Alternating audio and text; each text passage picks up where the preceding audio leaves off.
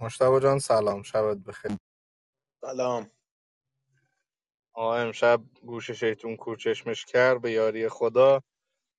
میشه گفت اوضاع خوبه و روم برقرار شده. من عینی که حالا شما یه سلام علیک می‌کنی با رفقا من برم داخل تلگرام و اطلاع بدم خدمت دوستان که روم ران شده و انشالله خدمت دوستان هست خب عرض سلام و شب بخیر خدمت همه دوستان عزیز. یک معذرت خواهی بابت اتفاقی که هفته گذشته افتاد. ایشالله س- تا دوستان دیگه هم وارد شن. خب سینا جان هم اومدن. سلام شبت بخیر.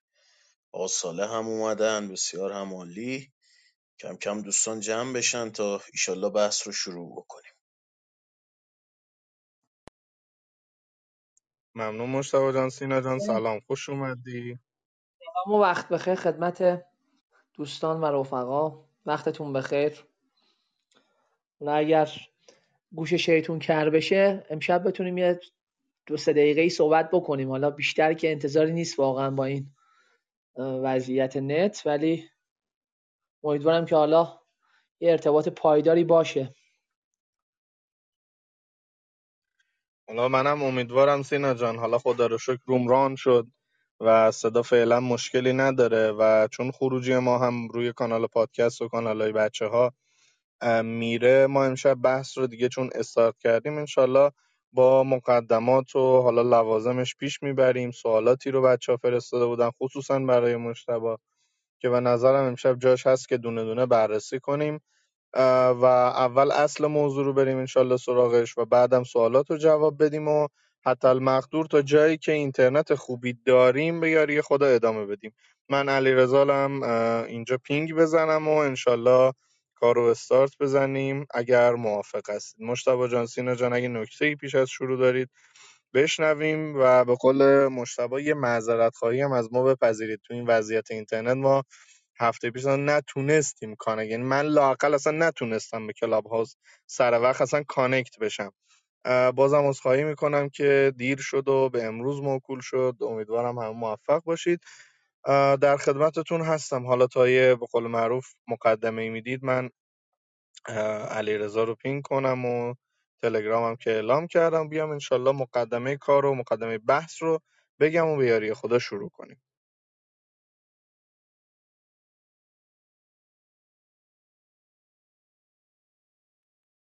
شما می‌خوای مقدمه رو شروع کن یا می‌خوای چند دقیقه صبر کنیم مشتاق جان به نظرم چون در نهایت ریکوردش دیگه میره صبر حالا دوستانی هم که نتونن connect شن نهایتا گوش میدن. به نظرم با مقدمه شروع کنیم. اگه موافق هستید با مقدمش استارت کنیم و اون اطلاعی که گفتگو هم آزاد شده رو زحمت بدم. حالا سینا و خودت روی کانالا بزنید که رفقا بیان. چون حالا هنوز ساعت نه هم نیست ما شروع کردیم. اگه صلاح می‌بینید اطلاع بزنید که انشالله مقدمه رو بدیم و بریم داخل بحث. ببین من فیلتر شکنم رو قطع کردم الان اوکی هم. من میترسم به خدا دوباره الان چیز کنم. قطع شم علی آقا من زدم تو کانال. من تو خب تانکوگراد okay زدم. حالا خب میام کفایت بکنه. آره من کفایت می‌کنه. اون که شما تو کانال داشتی رو عینا حالا فکر می‌کنم لینکش هم همونه دیگه تغییر که نمی‌کنه. نه لینک همونه هیچ مشکلی هم نداره.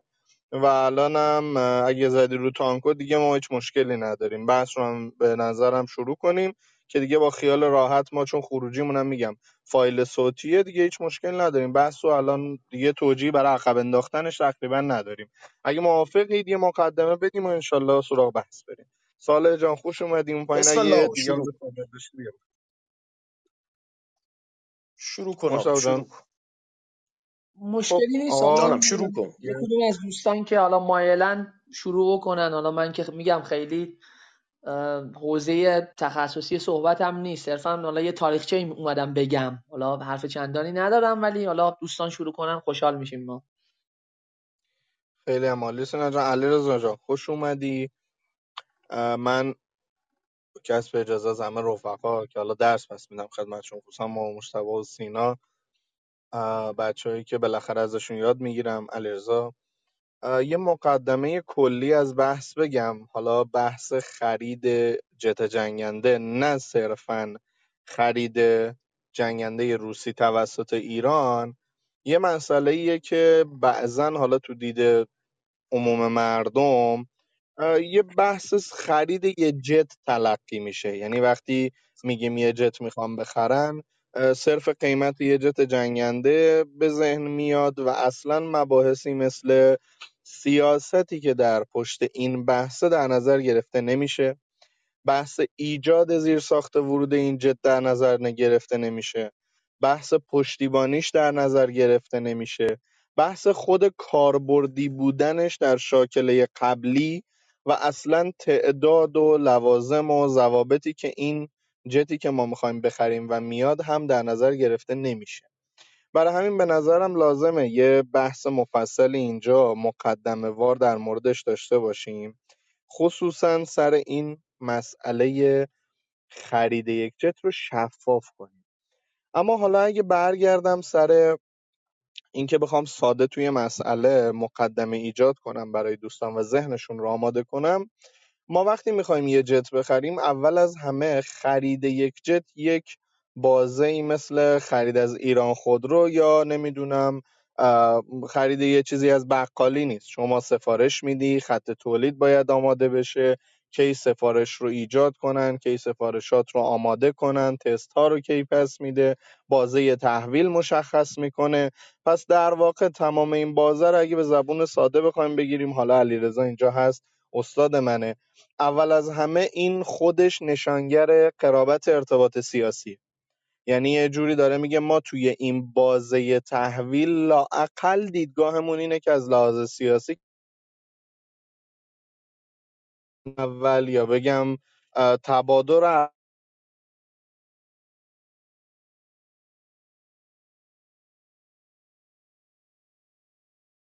رنگنده رو می‌خریم. بسته به امکاناتی که نیاز داریم. بسته به تسلیحاتی که می‌خریم، میزان پشتیبانی که دریافت می‌کنیم، آیا پرسنل قراره به شکل کاملی اونجا آموزش ببینن یا مستشار خواهیم داشت؟ و تمام اینها قیمت‌ها تغییر می‌کنه. یعنی اگه یه جت 100 میلیون دلار باشه شما ممکنه 30 میلیون دلار مضافن داشته باشید که خرج اینجور چیزا میشه. این هم یه بحثه که قیمت یک قرارداد خرید جنگنده الزاما به قیمت جنگنده نیست. اما مورد بعدی بحث زیرساخته. بحث اینه که شما توی شلتر F14 تامکت با الزامات F14 تامکت نمی‌تونی سخوی 35 بگنجونی باید براش باند آماده کنی باید براش مخازن سوخت آماده کنی باید براش فضا آماده کنی. نمی‌دونم برای اوورهال ای چک و بی چک و سی چکی که حالا حداقل میشه گفت توی خود پایگاه های نیرو هوایی انجام میشه. به غیر از دی چک که میره تو مرکزهای تخصصی اوورهال شما باید دوباره فضا براش آماده کنی پرسنل آموزش بدی و هزار و یک داستان دیگه. که خب اینها هم باید جزء هزینه محسوب اینا دیگه توی قرارداد نیست. اینا زیرساختیه که من کشور خریدار باید ایجاد کنم اما مورد بعدی یا مورد آخر بهتره بگم اینه که اصلا این جت به درد من می‌خوره یا نه؟ چند تاش به درد من می‌خوره؟ با چه تسلیحاتی به درد من می‌خوره؟ و تو چه وظیفه‌ای به درد من می‌خوره؟ آقا یه صحبتی بود اشتباه نکنم. مشتاق یه حرف خوبی زد گفت که این چهار تا دونه جت خریدن. حالا نمی‌دونم از مشتبهش اینم یا حالا دوست دیگه ای بود. این چهار تا دونه جت خریدن نه حداقل ما برای جمع کردن این مملکت 100 تا جت نیاز داریم. یعنی اگه بخوایم درست جمع کنیم آره می‌تونیم با چهار تا اسکادران تازه ما اگه استاندارد غربیمون رو حفظ کنیم که اگه اشتباه نکنم دوازده تاییه و سه تا air wing چهار تایی میشن دیگه. میشه سه چهار تا دوازده تا. میشن یه اسکادران حالا چهار تا اسکادران هم میشه 48 تا. علی الحساب اگه بخوایم اینو حفظ کنیم خب حداقل چهار تا اسکادران نیاز داریم حداقل. که آقا اصلا بگیم ما نیرو هوایی داریم توسعهش رو شروع می‌کنیم. و بهتره حالا من اینجا صحبتمو ختم کنم تو این مقدمه دادنه چون به هر حال سوالاتی هست اساتید خودم اینجا هستن. اما اگر ما بخوایم ساده بگیم معنی خرید جت اینا رو هم با خودش میاره. این مطالب هم همراه خودش داره. این سوالات این پرسشا و هر چیزی که ما معمولا بهش برمیخوریم به خاطر اینه که ما خرید یه جت رو معمولا به خرید خود جت جنگنده می‌بینیم. نه اینکه این جت یه ضوابط و لوازمی هم داره. ببخشید من خدمت رفقا پرگویی کردم. مشتاق جان خدمتتم. بحث رو از هر جور صلاح می‌دونی ادامه بدی. ممنون. خب عرض سلام و شب بخیر مجدد خدمت همه دوستان عزیز. ممنونم از علی آقا که بابت تو صحبت ها و توضیحات اولیهشون. خب راجع به خرید جنگنده از کشور روسیه و حالا ایتالیا از که توضیح دادن. اما مثلا یک بحث کلی رو شروع بکنم خدمت دوستان. یه سری از رفقا تو سوالاتی که من فرستادن گفتم مثلا آقا چرا سی و پنج مثلا؟ ما هم داریم می‌بینیم در نبرد با روسیه و اوکراین خیلی مناسب نیست چرا مثلا می‌خوایم بریم و پنج بخریم؟ و این صحبت. دوستان قبل از هر چیزی به نظر من باید یک نگاهی وضعیت امروز روی هوایی جمهوری اسلامی. مشتاق جان فکر ایران کنم خیلی گویا نیست. نمی‌دونم من اینجوری ببینید آقا ما من منم اینجوری فکر میشنوم می‌کردم که مشکل از منه. در مشتبه در آقا مشتبه برادر که سال آقا مشتبه. مشتاق جان 1340 مثل صدای منم 48 نداره. باگ از خورده. شکلی بومافکن 4 دی. وارد مملکت ما شده و یک دو تا از اون F4 که وارد ما جان ما صداتو نداریم به قول آقا اه، هنوز عملیاتیه آلرت به چابهار فکر اینو یه رو پیامک بهش بزن. من میکروفون مشتبه رو ببندم. متاسفانه. چون اصلا صداش نیست. یه پیامک بهش بزن بهش اطلاع بده. صدای مشتبه رو کلا خیلی بد. من فکر کردم مشکل از منه تا اینکه سینا خودت گفتی و آره مثل اینکه من اوضاع احوال چیز خوب نیست. شک کردم. گفتم بگم نگم. گفتم حالا دیگه بپرم وسط حرفش. ولی اصلا نمیشنیدم کی داره می صحبت می‌کنه. حالا یه لحظه من یه زنگی بهش بزنم. آره. یه سلام. چی شده؟ مشتبه جان. آها صدا صدات کلا ناواضح بود مشتبه جان. به نظرم از اول یه الان درست بزنی شد؟ آره الان بهتره خب شما تا کجا رو شنیدید؟ تقریبا هیچیشو نشنیدیم خب الان الان اوکیه؟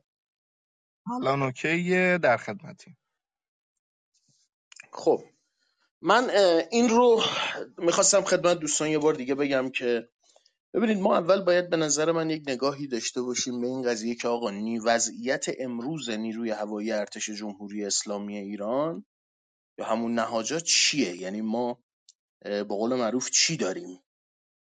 ما امروز جنگنده های F4 D رو هنوز در خدمت داریم به عنوان تنها کاربر این جنگنده در دنیا که اولینهاش سال 1347 یا 1348 شمسی وارد خدمت شده. 8 سال جنگ رو هم از سر گذراندند و الان هم آلرت های پایگاه چابهار هستن هواپیماهای دیگری مثلا مثل F4E مثل F14 تامکت میگ 29 در بحث رزم هوایی ما تقریبا توانایی خاصی نداریم. ببینید دوستان یه موقعی هست ما راجع به یک خرید از ابعاد فنی صحبت می‌کنیم به این معنی که آقا ما یک سری توانایی ها رو داریم یک سری توانایی ها رو نداریم.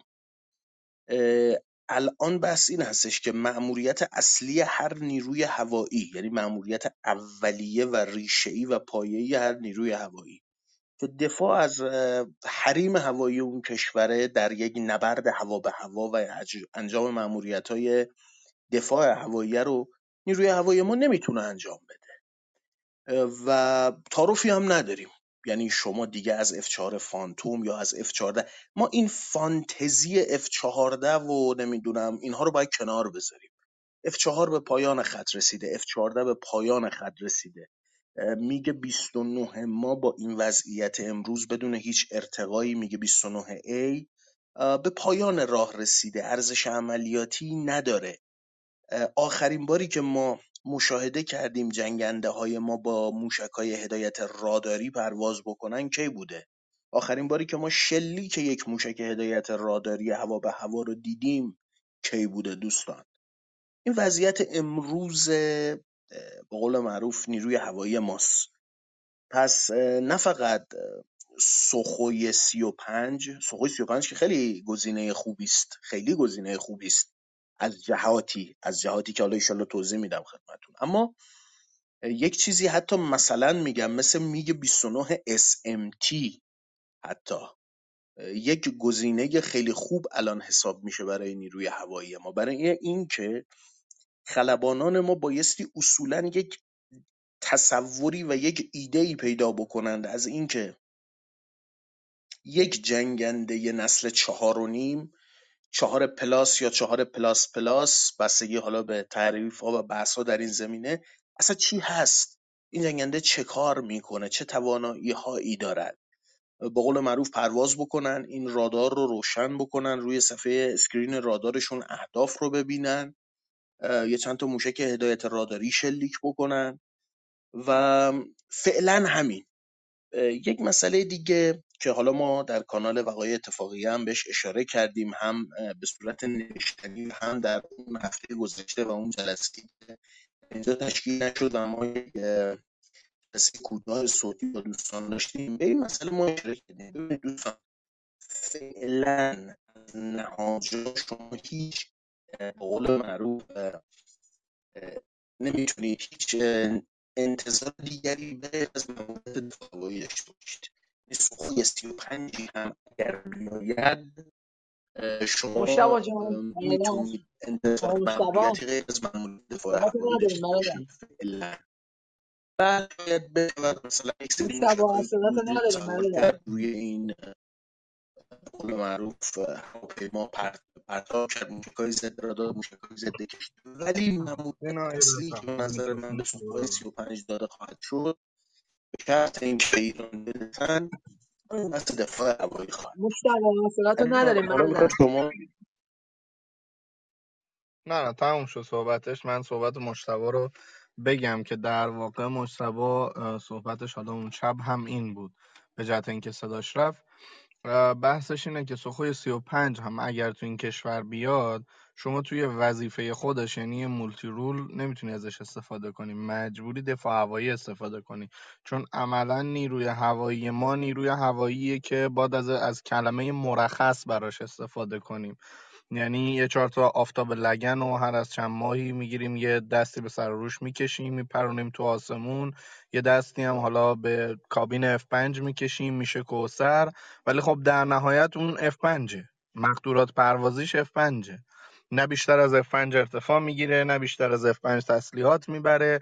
نه می‌تونی کار دیگه ای باش بکنی. یه F5 یا به قول مشتبه F14 فانتزی F14 یا خوشخیال باشیم پروژه دوران یا هر چیز دیگه دیگه شما رو بهتر از ترمیناتور 2020 و کورناس اسرائیلی و نمی‌دونم بریم عقبتر فانتومای اگه اشتباه نکنم سری کی انگلیسی دیگه نمی‌کنن دیگه بهتر از این برات نمیاره. اینام ردشون تموم شده. اینام دورانشون تموم شده. و الان اصلا داستان داستان چیز دیگه ایه. یعنی عملا نیروی هوایی ما خودشو بکشه هیچ کاری نمی‌تونه انجام بده. دیگه میگی 29 رو هم که بیاید در موردش اصلا صحبت نکنیم. هفته اولی عمر یکیشون تموم شد. الان هم واقعا نمی‌دونم چجوری پرواز می‌کنن. و حالا سینا جان من زیاده گویی نکنم. شما و علیرضا ادامه بدید چون بحثی که حالا ادامه داریم این شبکه نیرو هوایی هم خیلی مهمه بحثش. یعنی برای خود من خیلی مهمه که اصلا ببینیم نیرو هوایی تو شاکل کشور چه چیزی نیاز داره. یعنی گیرم جت آوردی. شما پشتیبانی آواکس وقتی نداری شما وقتی یه شبکه درست فر... سرفرماندهی مثلا برای جنگ شبکه محور نداری اونم خودش یه اوضاع خیتی به وجود میاره که اونم سرموقعش به نظرم بحثشو بکنیم بد نیست. سینا جان حالا اون مطلبی که مد نظرت هست و صلاح می‌دونی و خوشحال میشم بگی. انشالله در خدمتت باشیم. ممنون. علی آقا ارزم به حضور دوستان که حالا من بیشتر یه تاریخچه رو مد نظرم هست که در ابتدای صحبتم بگم. اینکه سخوی سی و سخوی سی و پنج و اصلا کلا ماجرای خرید سخو از کجا و از کی از چه زمانی شروع شد در ایران و کی جدی شد و حالا این روندی که بیشتر از یک دهه صحبتش بوده که ما به دنبال خرید سخو هستیم. حالا ابتدای امر هم بخوام من عنوان بکنم که از کجا شروع شد. حدود اواسط دهه 80 شمسی حدود سال 85 86 به صورت خیلی جدی این ماجرا مطرح شد و در اواخر دهه 80 هم تا اوایل دهه 90 مذاکراتی هم صورت گرفت و حرف و حدیث های زیادی هم پیرامون این مسئله بود که ایران به دنبال خرید سخوی سی هست و خب با دو مشکل خیلی جدی ما روبرو شدیم در اون زمان. یکی پرونده هسته‌ای بود و بالا گرفتن پرونده هسته‌ای که خب مصادف شد با دولت های احمدی نژاد و حالا یه تقابلی که حالا تشدید شد با دنیا. و از سمت دیگه تمایل و نزدیکی روسیه و عرب های منطقه و مذاکرات و یک سری قراردادهای خیلی قابل توجهی که خصوصا اماراتی ها به دنبالش بودن که با روسیه منعقد بکنن و از همین جهت دو مانع خیلی بزرگ در دهه 80 شمسی برای خرید جنگنده سخو در مقابل ما قرار گرفت. حالا موانع دیگری هم بود که حالا خیلی به جهت اهمیت کمتر نمیخوامش بپردازم که وقت گرفته نشه.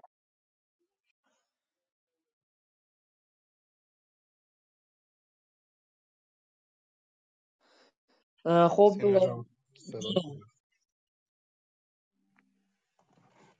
من این لحظه قطع شدم ببخشید اسخای می‌کنم.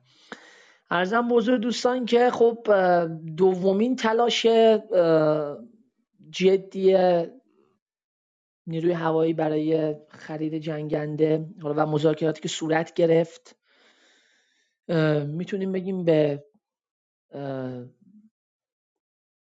عواست دهه 90 شمسی برمیگرده و حالا اون بخشی که حالا دولت های روحانی اومده بود سر کار. و در این مسیر هم خب در سالهای مختلف خیلی ها واسطه بودن خیلی ها مذاکراتی انجام دادن. حتی مثلا یک شخصی مثل سورنا ستاری برای گفتگو با روسا در این زمینه رفته بود در چارچوب یا در حاشیه نمایشگاه ماکس بود اگر اشتباه نکنم. یا حتی یک سری مذاکرات در سطح ستاد کل نیروهای مسلح انجام شد. حتی در یکی از آخرین موارد آقای باغری سفری داشتم به روسیه که خب بخشی از اون صحبت ها و مباحثی که مطرح کرده بودن در خصوص خرید جنگنده از روسیه بود. خب خیلی مسائل تو این بیش از یک دهه مطرح شد. خیلی شایعات مطرح شد. خب یه سری از خبرها خیلی جدی بود. ولی خب یه سریاش هم واقعا اخبار عجیب و غریبی بود که از این سو و آن سو می اومد. حالا یکی از موارد خیلی شاخصش که دوستان احتمالا خاطرشون هست اون ماجرای دبکا فایل هست که یه خبری منتشر کرده بود راجع به خرید نمی‌دونم 200 فروند 220 فروند سخوی سی توسط ایران یا یه همچین چیزی که اون موقع خیلی 50 فروند زمان احمدی نژاد بود آره. آره یکی از چیزایی بود که خیلی من واقعا خندهدار و مضحک بود ولی کلی تحلیل هم روش رفتن یه عده و در نهایت هم واقعا اون زمان خبری نبود اما بیشترین چیزی که ما تا امروز در خصوص سخو بهش رسیدیم و حالا میشه با یک درصد قطعیت بالای عنوانش کرد و حالا خیلی جام عنوان شده چیز خاصی هم نیست که حالا بگیم مسئله ایجاد می‌کنه عنوان کردنش. فرستادن خدمه زمینی و چند دسته خلبان برای آموزش به روسیه بود که خب فکر می‌کنم این اتفاق در خصوص سخوی سی افتاد در ابتدا و در نهایت البته به نتیجه نرسید. حالا طبق معمول همون بازی هایی که سینا جان میون کلامت بچه‌ای که از نهاجا رفتن چیز یکیش رفقای خودمون بودن دیگه میلاد اگه یادت باشه. هنوز داره یا که 130 میپره. این این بر من خیلی عجیبه راست شو بخوای حالا چون گفتی سخوی سی بر من اینه که این هنوز داره روی یا که 130 میپره توی روسیه. و من واقعا دیگه کابین یا که 130 از تو استوریای این حفظ شدم تقریبا. خب ببین اون یا که 130 هم حالا اینم در حاشیه حالا اگه شد یه توضیح من میدم. یکی از گزینه هایی بوده که خب برای ارتقای توان آموزشی نهاجا مد نظر بوده هم به عنوان یک هواگرد آموزشی یه جت آموزشی هم به عنوان یه جت تهاجمی سبک حالا با یه سری قابلیت های تهاجمی محدود. و همین که به عنوان یک بیس یا پایه آموزشی برای سخوی سی و سی و پنج همیشه مطرح بوده. حالا یکی از مواردی که به گوش شما و دوستان رسیده که حالا مثلا چند دسته از های ما روی یاک مثلا آموزش می‌بینن یه بخشش خب بخش اصلی شاید همون هدف نهاجا باشه برای دستیابی به سخوی سی و سی و پنج که البته بیشترم در این بیش از یک دهه مسئله سخوی سی بیشتر مطرح بوده. یعنی اون چیزی که نهاجا روی اون قصد سرمایه گذاری داشته روی سخوی سی بوده بیشتر به عنوان یک جنگنده چند منظوره دو سرنشین دو موتوره. یعنی این دوگانه ها همیشه گزینه مد نظر نهاجا بوده. دو سرنشین و دو موتور که حالا بتونه جایگزین بخشی از جنگنده های موجود بشه. البته این صحبت جایگزینی هم خیلی حرف دقیقی نیست. یعنی حالا من بعدا بهش می‌پردازم بیشتر. نمی‌خوام خیلی طولانی صحبت کنم. که حالا فرزن اگر یک جنگنده هم بیاد تصور نکنید که حالا مثلا یک تایپ مشخصی از جنگنده ها از رده خارج خواهد شد. نه این اتفاق رخ نخواهد داد قطعا در این نهاجایی که ما می‌شناسیم. در پایان این بخش از صحبت خودم هم یک موردی رو که حالا می‌خواستم در انتهای مبحث و جلسه بگم الان میگم. تو کل این بیش از یک دهه‌ای که بحث خرید سخو از روسیه مطرح بوده یک صحبتی که من با دوستان داشتم حالا آقا مشتاق و دوستان دیگه این بوده که زمان این رو باور بکنید و بپذیرید که چرخ این سخو حالا چه سخوی سی باشه چه سی و پنج باشه در یکی از پایگاه های شکاری ما حالا یا یکم شکاری یا هشتم شکاری یا هر پایگاه دیگه به زمین بخوره به باند بخوره. و به غیر از این مسئله اصولا هر چیزی باشه بیشتر یه سری جنبه دلخوش کنک داره و اون چیزی که در ده 15 سال گذشته ما دیدیم که خیلی سر کار گذاشتند و به قولی یه سری تحلیلای ارائه شده که هیچ وقت جنبه واقعی پیدا نکرده. من دیگه فعلا حرف دیگری ندارم و ممنونم که گوش دادید.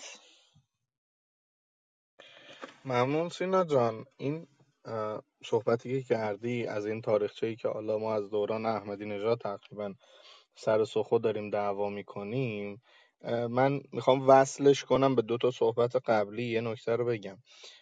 بعد از تحریم شدن روسیه که مشتبام یه اشاره فکر کنم توی بحث تحلیل نبرد اوکراین داشتیم جلسه قبل داشت که بعد از تحریم شدن روسیه از سال 2014 خب یادتونه دیگه مثلا head-up جنگنده سوخوی سی SM خب مال تالس فرانسه بود. یا رادار ژوک رادار میگ 35 سری اولیا خاطرت هست Air Power Australia زده بود که این ماژول هاش آمریکاییه. آروم آروم که این تحریما شد ما جت جدید خاصی ندیدیم از اینا. یعنی همون سرهمبندیشون بود و سه سال پیش بود توی نمایشگاه. وقتی هم سخوی سی و آوردن یه, یه چیزی ازش ارائه کردم به نام سخوی سی SME که خب کلا بند و بساتش روسی بود و واقعیتش فکر نمی کنم اصلا این دیگه چشم کسی رو ابدا بگیره. چون تجربه افتضاحی که از تجهیزات تمام روسی همه کشورها دارن تقریبا باعث میشه که سمت این نرن. حالا جدا از این که خیلی مسائل توی بحث جتای روسی وجود داره که البته ما چون بازارمون فقط معطوف به این سمته فکر نمی‌کنم بحث جاش باشه. ولی برای جالب بوده مثلا حالا شاید دوستان جالب باشه براشون بدونن. عمر موتوری که مثلا F15 استرایک ایگل میده یه هایی 6000 تا 7000 ساعته. ولی شما روی سخوی 35 می‌رسی رو 4000 ساعت. و اون وقت با حداقل مثلا یه 40 درصد هزینه بیشتر. یعنی این دردسرا هم یه جت روسی داره و حالا دونه دونه اینا اگر فرصتش باشه در انتها بحثشو می‌کنیم. ولی باز در کل حالا گفتی من تو تاریخچه این به ذهنم اومد که در نهایت اون سخوی سی هم که حرفش بود و روسیه می‌خواست حالا یه کاری اگر بکنه آخر تبدیل شد به سخوی سی اس ام ای که واقعیتش همون نهاجایی که یه موتوره نمیپسنده و دو موتوره دوست داره و دو کابین دوست داره و بالاخره خب دوردوری و چرخی و حالا فرمانده ها با هم میرن و این داستانا اینم فکر نمی کنم سخوی اسمی رو بپسنده. و واقعیت الان شاید محتمل ترین گزینه به قول سینا دلخوش کنک همین سخوی سی و پنج باشه. علی رضا جان من حالا به جهت تخصص و ساید و سمت و حالا هر چی اسمشو بذاریم بعد سیاسی شو اگه دوست داشتی این قرارداد خرید جت یه توضیحی در موردش بدی خوشحالمون می‌کنی. سلام و وقت بخیر خدمت دوستان عزیز علی آقای عزیز مجتبی گل بینای عزیز من. نمی‌دونم صدای من الان خوب میاد یا نه طبق معمول من آره مشکل صدا دارم. خوبه. بسیار عمالی من از همه دوستان ممنونم. از صحبتاشون استفاده کردیم.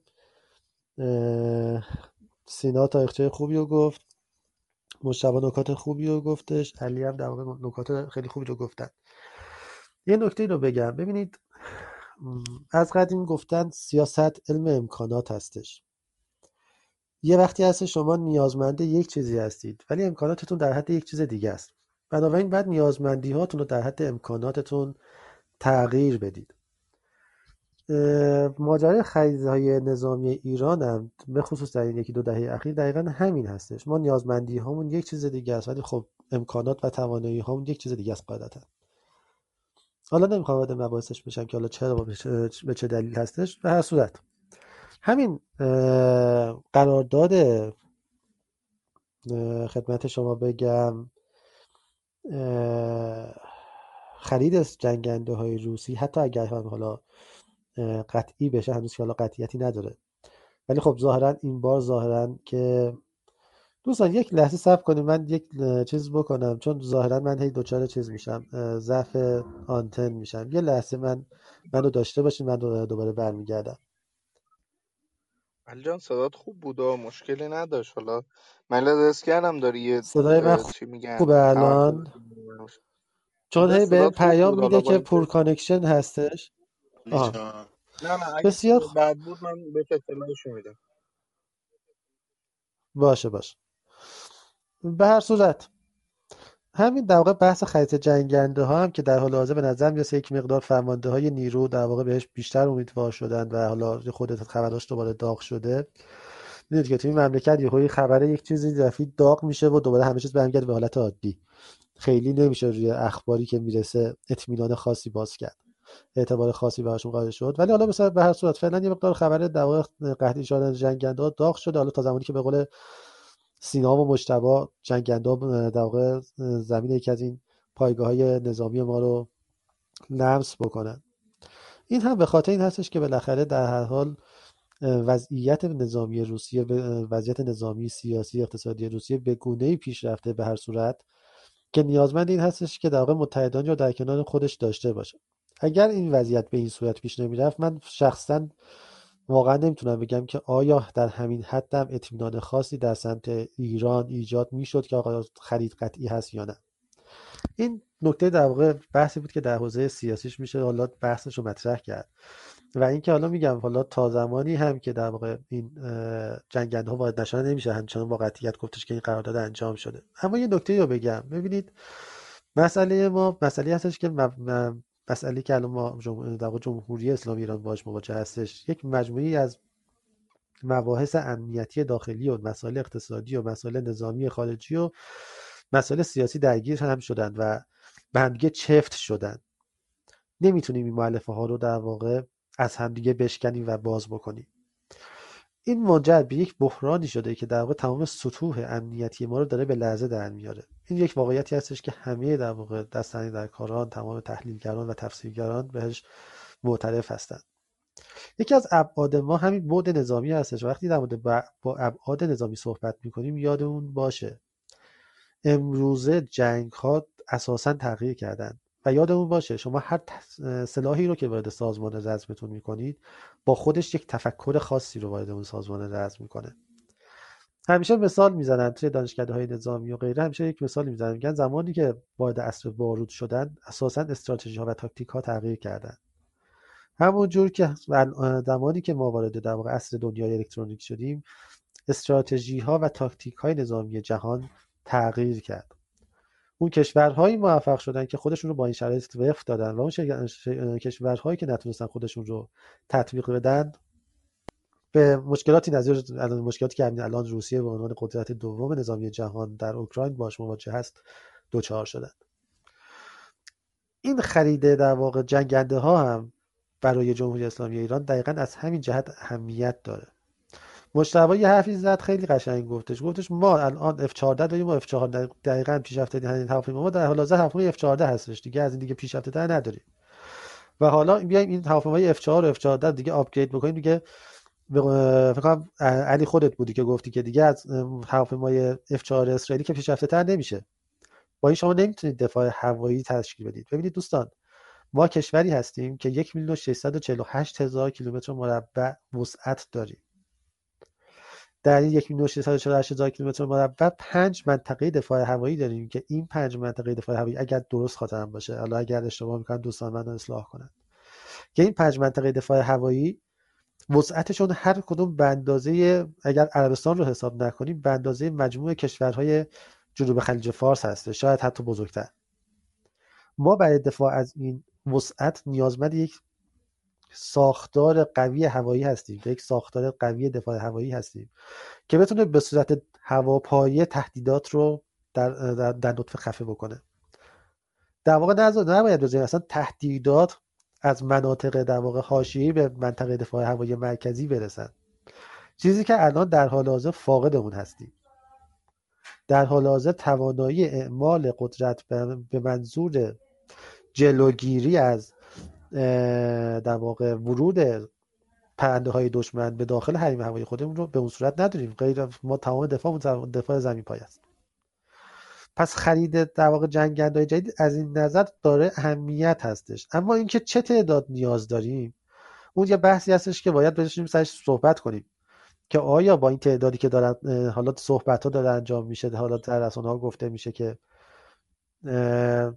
نمی‌دونم حالا 60 تا 70 تا سال به هر صورت هستش آیا این وسعت رو پوشش میده یا پوشش نمیده؟ اما از این نظر که در واقع اون تفکر خودش رو اون تفکری که در واقع ما رو وارد عصر در واقع جنگ هوایی مدرن می‌کنه رو قطعا بهش نیاز داریم که وارد کشور بشه. حالا بحث هواپیمای حالا میگم من خیلی حالا خیلی بحث من بحث فنیش نیست. حالا شما روی سوخو 35 و سوخو 30 و 29 SMT بحث می‌کنید. من میگم اساسا نیاز این که اون تفکر وارد بشه. آمریکایی‌ها وقتی که در واقع شروع می‌کنن به فروش اسلحه به متحدانشون توی قراردادهای فروش اسلحهشون به کنگره وقتی دارن اعلام می‌کنن یک نکته اعلام می‌کنن. کشور ارتش مربوطه توانایی جذب فلان سلاح رو در سازمان رزم خودش داره. زمانی توان رزم وجود داره توان جذب این سلاح وجود داره؟ جان اولی جان. الو؟ هیچ جان جان صدای من میاد؟ آره عالی. من خواستم هندرایزر رو زمانی میگیم چون رفاقم درست. زمانی می‌تونیم بگیم که توان جذب یک تکنولوژی جدید در سازمان رزم وجود داره که شما خدمه آموزش دیده داشته باشید. توانایی تعمیر و نگهداری داشته باشید و اساسا بدونید اون سلاح قرار در کجای سازمان رزم شما قرار بگیره. در کجای استراتژی دفاعی یا نظامی شما قرار هست قرار بگیره. اون هم زمانی هستش که شما یک اولویت بندی از تهدیدات و در واقع چالشاتون در سطح در واقع نظامی داشته باشید. زمانی که اینها رو داشته باشید شما تازه می‌تونید بگید آقا این سلاحی که من می‌خوام بگیرم من این من به فلان تکنولوژی نیاز دارم این تکنولوژی رو که می‌خوام بگیرم در قسم در در واقع یک قسمت مشخصی از سازمان رزممون می‌خوام قرارش بدم و به این تعداد هم از این در واقع پلتفرم نیاز دارم. اون چیزی که الان ما داریم می‌بینیم صرفا این هستش که ما در, در حال حاضر صرفا در حال در خرید و یا در واقع وارد کردن این تفکر هستیم.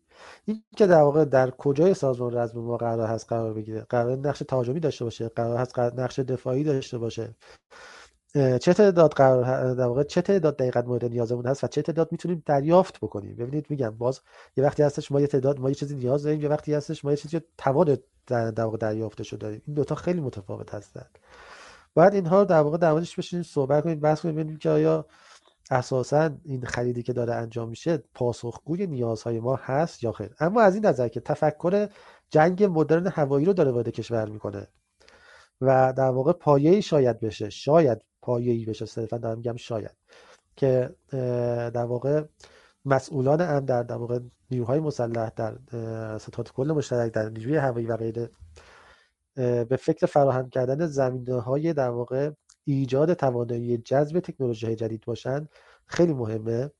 و حالا بحث این که حالا چه در واقع تایپی در واقع دریافت بکنیم چه دریافت بکنیم که دیگه میره توی بحث بحث بعدی که باید مطرح بشه. در خدمت هستم دوستان. علی جان ممنون. من حرفتو تکمیل کنم و بسپارم دست رفقا و اساتید خودم. ببین علی جان حالا من میگم به قول سینا نیروی هوایی که ما می‌شناسیم مدرن نخواهد جنگید. یعنی در واقع اگر این قرارداد رو هم داره میبنده شخصا بعید می‌دونم. بر این باشه که بخواد تفکر مدرن جنگیدن رو وارد کنه. اتفاقا نکته جالبی گفتی چون زمانی که جنگ اوکراین شروع شد و اصطلاحا ارتش دوم دنیا که البته پرونده ارتش دوم دنیا حالا رومای قبلیمون هست برای ما تو سوریه بسته شده بود. یعنی این جایی که سخوی 34 بمب بشکه‌ای مینداخت و چپ چل می‌خورد و این داستانا تقریبا دیگه ارتش دوم دنیایی برای ما وجود نداشت. ولی جایی که به اصطلاح ارتش دوم دنیا وارد جنگ اوکراین شد ایالات متحده سیاست خوبی رو پیش گرفت. تانکای شرقی رو داد تانکای غربی رو جایگزین کرد باهاش یا حداقل قرارداد بس خب طبعا تفکرش استراتژیش دکترینش نوع جنگیدنش نوع آموزش خدمش نوع پشتیبانیش مراکزش و هزار و صد یک چیز رو با اون وارد بقیه کشورها کرد. خب الان هم داره همین میشه. ولی اون چه که ما از نیرو هوایی می‌شناسیم حالا این رأی من نشاد رفقا این رو قبول نکنم و خوشحال میشم اگه مخالفتم بشنوم. چون جای امیده. ایران قرار نیست مدرن به جنگه چون ایران بلد نیست مدرن بجنگه حالا چرا میگم بلد نیست؟ چون شاکله شکلگیری نیروی هوایی ما و اصلا سازمان رزم ما شاکله شبکه محور یا بگم شاکله هماهنگی نیست. اینو توی زمینی می‌تونیم ببینیم توی پهپاد می‌تونیم ببینیم توی موشکی می‌تونیم ببینیم توی توپخونه می‌تونیم ببینیم. یعنی اینجوری بگم دور همیه دیگه به قول معروف چی میگن؟ دور همی یگانای ما اینجوری هن. این پهپاد می‌سازه اونم پهپاد می‌سازه با هم رونمایی می‌کنن. اون یکی در قابلمه میاره. واقعیتش اینه. یعنی من شبکه محوری در ایران نمی‌بینم که بخواد اینو درک کنه. یعنی نکته درسته ولی فکر نمی کنم گنجایش ایرانیم باشه. حالا یه چند تا از دوستان هندرایز کردم من خدمتشون میگم آخر بحث. ما بچه رو میاریم بالا. و مجتبی جان اگه حالا نکته و صلاح می‌دونی بگی خوشحال میشم بگی که یه دور دیگه بچه های مدریتور صحبت کنن و بریم سراغ پاسخ سوالات. یعنی یه جنبندی کنیم که اومدن این جتا تو ایران واقعیت علیرضا مشتبا سینا همه صحبت های اصلی رو انجام دادن. و اگه بخوایم سراترش رو بگیریم تنها گزینه اجباری به زور حالا با چی بهاشو خواهیم دادمون فعلا سخوی سی و پنجه. اگر نهایتا چیز دیگه ای هم کنارش بیاد فبحل مراد. اما اینکه چه چه پیش نیازی ایران داره. ایران چه چیزی برای دریافت اینا می‌خواد چه زیرساختی باید ایجاد کنه چه فضایی رو نیاز داره چه امکاناتی می‌خواد و هزار و صد و یک چیز دیگه و از منظر اقتصادی اصلا هزینه به فایده آوردن چهار تا اسکادران سخو اصلا به اندازه ای هست که مثلا بیاریمش. اینو به نظرم مورد بحث بذاریم جالب خواهد بود. مجتبی جان در خدمتتم اگه صلاح می‌دونی بحث رو ادامه بده. خب سلام مجدد صدای من میاد؟ آره صداد عالی و واضح میاد مجتبی جان. خب بسیار عالی. ببینید دوستان حالا من نمی‌خواستم این بخش حرفامو این گونه شروع بکنم ولی برای نشون دادن ارجنت بودن و اورژانسی بودن وضع مملکت می‌خوام یه مثال یه مقدار تلخ بزنم خدمتشون. خب ما داریم نزدیک میشیم به سال جدید میلادی و سالگرد ماجرای هواپیمای اوکراینی. داریم نزدیک میشیم تقریبا بهش. دیگه از اون زمان و از زمان اون حادثه تلخ و بحث هایی که بعدش در همین جمع دوستان بقولی نظامی نویس و علاقمندان به حوزه نظامی مطرح شد. دیگه همه دوستان خواندن و شنیدن. ببینید در اون شب تلخ و در اون شبی که اون حادثه وحشتناک رخ داد ما اگر شاید دو فروند سه فروند هواپیمایی مثل همین سوخوی 35 رو به صورت پرواز کپ روی شهر تهران داشتیم ای بسا اون حادثه رخ نمی‌داد. به احتمال بسیار زیاد بنده اعتقاد دارم که اون حادثه رخ نمی‌داد. و آن ضربه فجیع به حیثیت مملکت ما و نیروهای مسلح ما وارد نمی‌شد. یعنی می‌خوام بهتون بگم که وقتی که بود یا نبود یک جنگنده حتی مثل همین سوخوی سی و پنج چه تغییری می‌تونه ایجاد بکنه؟ بودنش می‌تونه جلوی چه داستانهایی رو بگیره و نبودنش هم که می‌بینیم باعث چه داستانهایی شد. اما راجع به سوخوی سی و پنج خب ببینید دوستان یک جنگنده ما باید ببینیم که ما می‌خواهیم با این جنگنده چه کار بکنیم در قالب چه استراتژی و در قالب چه سیستم و سازمانی قرار است که ازش به قول معروف چی میگن استفاده بکنیم. من باز هم لازمه که به این مسئله تاکید بکنم. ببینید ما باید فعلا ذهنیت دوره پهلوی دوم خریدهای سنگین ارزم به حضور شما که جنگنده های تهاجمی و یا مثلا سالهای اول جنگ و مثلا نفوذ یک هواپیمای جنگنده به داخل خاک دشمن و بمباران عمقی تمام اینها رو فعلا ما باید فراموش کنیم. فعلا هواپیمای سخوی 35 یا هر هواپیمای جنگنده دیگری که وارد ساختار و سیستم به قول معروف نیروهای مسلح کشور ما بشود صرفا یک ابزاری است در شبکه دفاع هوایی مملکت ما. ولا غیر. این از این. دو اگر حالا علی جانم اشاره کردن من تو کانالم نوشته بودم گفته بودیم که خب این سخوهای مصری دیگه حالا من اینم یه اشاره بکنم. مصری ها به جهت مدرن سازی نیروی هواییشون رفتن سراغ فرانسوی ها و بعدم رفتن سراغ روس ها جنگنده های رافال رو سفارش دادن جنگنده های میگی 29 ام رو سفارش دادن و هواپیماهای سوخوی 35 رو سفارش دادن. از طرف دیگه از چندین سال پیش روسا تحت تحریم کاتسای امریکا هستند. به زبون ساده به شما بگم. شما اگر که با روسها و البته ما و سوری ها هم زیر این تحریم هستیم. از اون از این کشورها به قول معروف جنسی بخرید تمام بخش هایی که به قول معروف interaction داشته باشن با اون بخش از کشور مثلا روسیه اینجا حالا بخش های اسلحه سازی بیشتر کشور روسیه به صورت اتوماتیک از طرف آمریکا تحریم میشن. کشور ترکیه رو هم که دیدیم که سر اون قصه سامانه S 400 دچار این تحریم شد.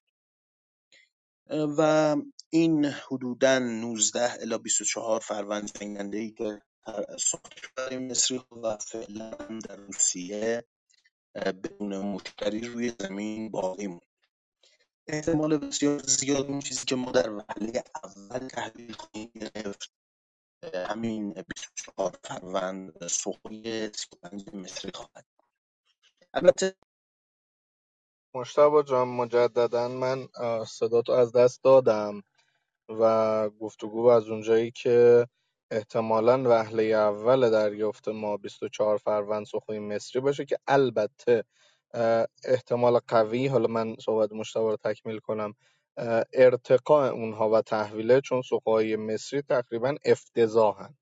اگر بخوان تحویل بشن عملا من F14 تامکت رو ترجیح میدم به از اینجا به بعد مشتبه جان صدای منو داری از اینجا به بعد مجددا بحث رو ادامه بدی ممنون میشم. خب کلا مشتبه رو از دست دادیم. بس ببینم دوباره جوین میشه یا نه. خب سینا جان حالا نکته ای داری بخوای بگی؟ چون من یه نکته که به نظرم میاد و جالب باشه این بحث اقتصادیشه که یکی از دوستان پیشنهاد داد بحثشو بکنیم که من خیلی تو چشمم این مطلب که آیا اصلا هزینه کردن برای, برای اینکه تعداد درستی نیاوریم در... کار درستی هست یا نه؟ یعنی به زبون ساده ما 100 150 تا حالا علیرضا گفت که امکانات ما بر دریافت چیه؟ نیاز ما چیه؟ من می‌خوام ببینم توی این امکانات ما 150 تا جت نیاز داریم مثلا.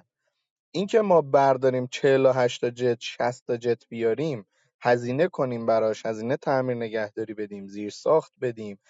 آموزش بدیم. پدرمون در بیاد تا هم جنگ شد چون پشتیبانی آواکس ندارن. بزنن چپ و راستشون رو یکی کنن و بالشون رو تو حلقشون فرو کنن. آیا اصلا صرف داره خرید این جت یا نه؟ این بحثم به نظرم بذاریم و امشب به نظرش نتیجه بگیریم. حالا اگه سینا جان نکته ای در ادامه صحبت های خودت یا مشتبه یا حالا هر کدوم از بچه ها داری بگی که خوشحالم می‌کنی تا انشالله ببینیم مشتبه کی میاد و ادامه بحث رو بدیم. خب علی آقا اگر اجازه بدی من یه سری از مواردی که لازم هستش عنوان بکنم رو بگم و حالا فرصتی دست بده نظر خودم راجع به این بخش اقتصادی کنم خواهم گفت. ولی حالا دوستان اشاره کردن به حوزه استراتژی های دفاعی و نظامی ما. که حالا بخشیش رو مشتبه مورد اشاره قرار داد. خب جمهوری اسلامی به درستی استراتژی نظامی خودش رو در ابتدای امر روی پروژه موشکی و پدافند زمین پایه قرار داد. یعنی نمی‌تونیم بگیم که این اشتباه بوده. برای اینکه شما به سطحی از قابلیت تدافعی و تهاجمی یا حالا در ترکیب این دوتا به سطحی از بازدارندگی برسی. اما اشتباه ماجرا اونجاست که این استراتژی و دکترین توسعه پیدا نکرده گسترش پیدا نکرده متناسب با شرایط جلو نیامده. منطبق با الزامات و نیازهای روز متحول نشده. حالا بخوام یه تقرب دیگه ای داشته باشم به مطلب از یک سمت دیگری. خب جمهوری اسلامی اومده یک سری اولویت هایی تعیین کرده. مثلا یک لیستی داره از یک تا ده. خب موشکی و پدافند زمین پایه و حالا یک سری موارد اولویت های مثلا یک تا سه بوده. اما این اولویت بندی به این معنی نیست که شما بقیه گزینه های لیست رو کلا خط بزنی و نادیده بگیری.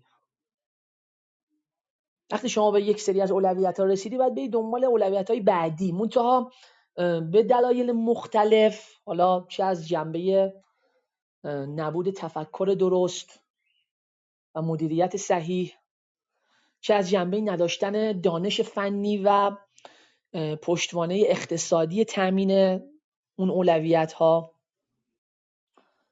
که خب خیلی جنبه ها هم در خودش داره مثل حالا مشکلات و مسائل سیاسی که ما با دنیا داشتیم در سالهای گذشته که خب یکی از مهمترین مسائل و به قولی ترمز پروژه تجهیز نیروی هوایی ما بوده همیشه. حالا چه در دوره مرحوم ستاری که خریدهایی در سطح محدود حالا به نسبت محدود از اتحاد جمهوری شوروی و بعدترش روسیه انجام شد که خب اون هم با ممانعت امریکا روبرو شد و چه حالا یه سری همکاری هایی که در مقاطع ما با چین داشتیم که اون هم باز به صد امریکا خورد و چینی ها هم به یک مرحله رسیده بودن که دیگه مثلا تایر F7 رو ما نمی‌دادن در این حد. مشکل عمده حالا نه تنها نیروی هوایی ما بلکه بخش عمده ای از ارتش و نیروهای مسلح کلا اینه که دوره های تجهیز و بهینه سازی دوره های تجهیز و بازسازی دوره های تجهیز و بروز رسانی رو یا عملا تعریف نکردن در یه سری از حوزه ها و می‌بینیم که تعریف نشده دقیقا. یا اگر تعریف میشه مثلا یک دوره که فرزن باید پنج تا ده سال باشه یا مثلا ده سال تا 15 سال باشه به یک باره مثلا به سی سال چهل سال یا در بعضی مواقع حتی بیشتر این می‌رسه و ما از محدوده تجهیز و بازسازی نیرو عملا خارج میشیم. یعنی شما زمانی میایید یک سلاحی رو یک سیستمی رو وارد سازمان رزم خودتون می‌کنید که عملا دیگه یا دیر شده یا در اون سقف بازه زمانی مؤثر خودش قرار می‌گیره که حالا به سرعت هم از اون بازه ممکنه خارج بشه و سلاح اثر بخشی شو در میدان جنگ از دست بده. حالا نمونه های مختلف زیادی رو ما می‌تونیم مثال بزنیم.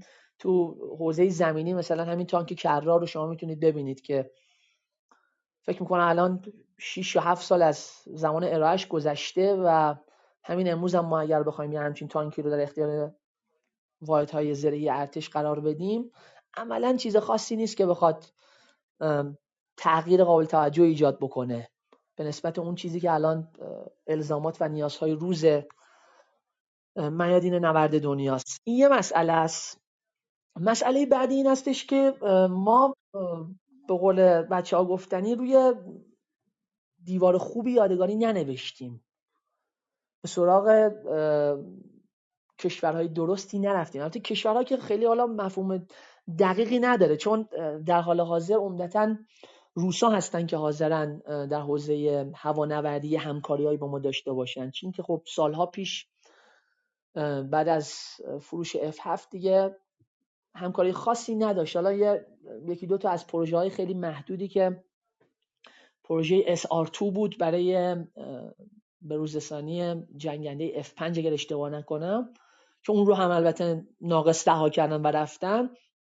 تنها کشوری که ما می‌تونیم بهش تکیه بکنیم که البته در حقیقت نمی‌تونیم تکیه بکنیم.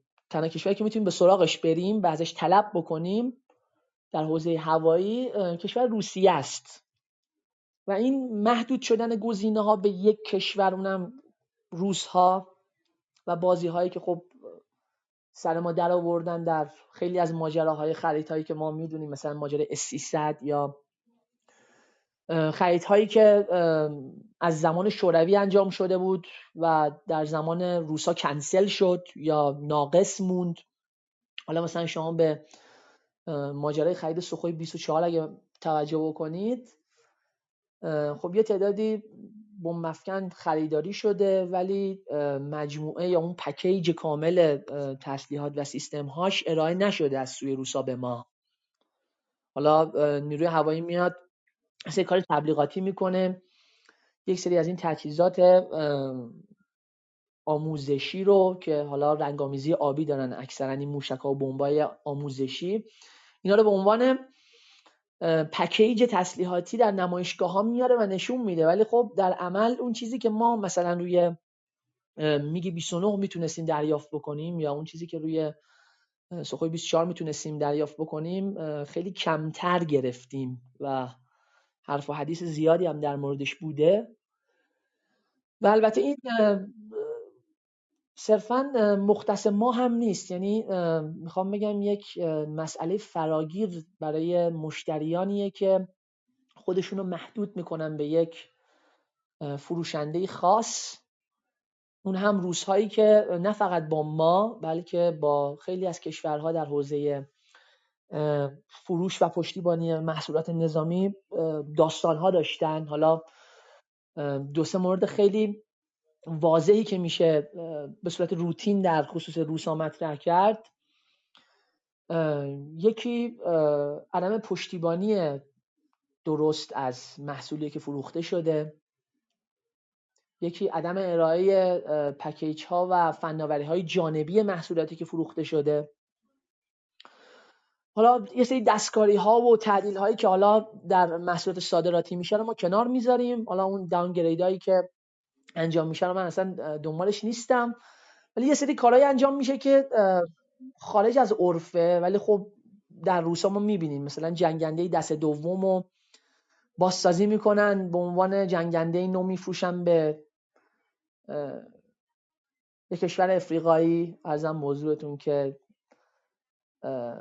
و مواردی از این دست که حالا خب ما خودمون تو کشور در بیش از دو دهه اخیر خیلی گزینه های متعددی رو در این مورد دیدیم و به نظر من همچنان هم باید روی این مسئله خیلی ما دقت داشته باشیم که فرزن اگر سخوی هم آمد حالا من کاری ندارم به چه تعدادی و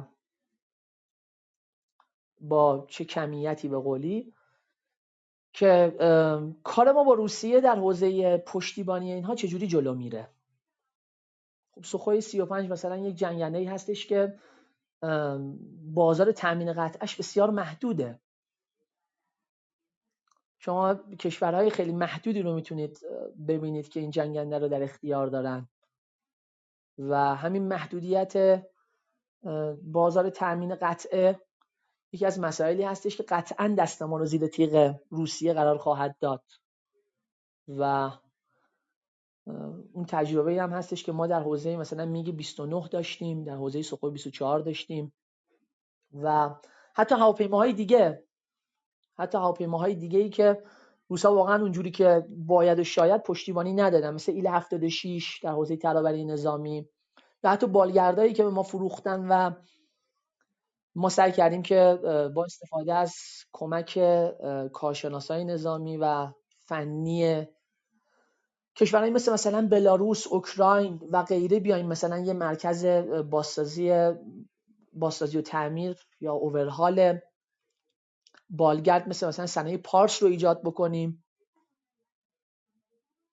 که البته فقط هم حوزه بالگردی روسی نیست حالا هواپیماهای دیگه ساخت این کشور رو هم پشتیبانی می‌کنه. اما اکثریت متخصصینی که حالا من شاید تو یک مورد مصاحبه با این بندگان خدا برخوردم روس نبودن و از کشورهای مختلف حالا اروپای شرقی کمک هایی که ما گرفتیم برای سرپا نگه داشتن میگه 29 حالا این یکی از مهمترین مواردیه که باید بهش توجه بکنیم که فرضاً حالا ما ان فروند سوخوی 35 تحویل گرفتیم. پشتیبانی چه خواهد شد؟ ببخشید یه مقدار من زیاد صحبت کردم. اسخایی می‌کنم. ممنون که گوش دادید. نه سینا جان خیلی خوب بود. فقط من مشتبه رفت داشتم به این فکر می‌کردم اگه موافق باشید بحث رو یه جنبندیش کنیم چون حالا حضور مشتبه برای خود من و حالا می‌دونم شما خیلی مهم بود. شاکله بحث رو ببندیم. حالا نکته خوبی گفتیم بازار تامین قطعه است. من می‌خوام برگردم از اول. اول از همه این که ما گزینه خاصی نداریم. در واقع بهتر بگیم اصلا گزینه نداریم الا روسیه. و روسیه هم قاعدتا چیزی که به ما میده دو حالت بیشتر نداره. اگه لفظ رو خودمونی استفاده کنیم یا داره تو پاچمون می‌کنه یا داره به یه بها و منفعتی با یه چیزی جابجا می‌کنه. مختصر و مفید. یعنی این چیزیه که ما سر قرارداد دقیقا میگی 29 های 9 شوروی اونم بازنشسته های دفاع هواییش تجربه کردیم. که ما اومدیم اعتقاد دادیم جلومونو گرفت قطعه به ما نداد موتورا سرش درد سر داشتیم. چقدر عمرشون هفته اول تموم شد هفته اول ماه اول عمرشون تموم شد. و هزار و صد و یک داستان دیگه که ما سر پشتیبانی روس‌ها داریم و همیشه همین داستان رو خواهیم داشت. همینطوری که سر تانکا داشتیم همینطوری که سر خیلی از موارد دیگه مثل تأمین مهمات توی توپخونه توی سلاح و و و هزار و یک مورد که انقدر میشه بشماریم که همه رو ناامید کنیم از روس‌ها. اما برگردیم به این که اصلا بحث امشب چی بود و جنبندیش چیه؟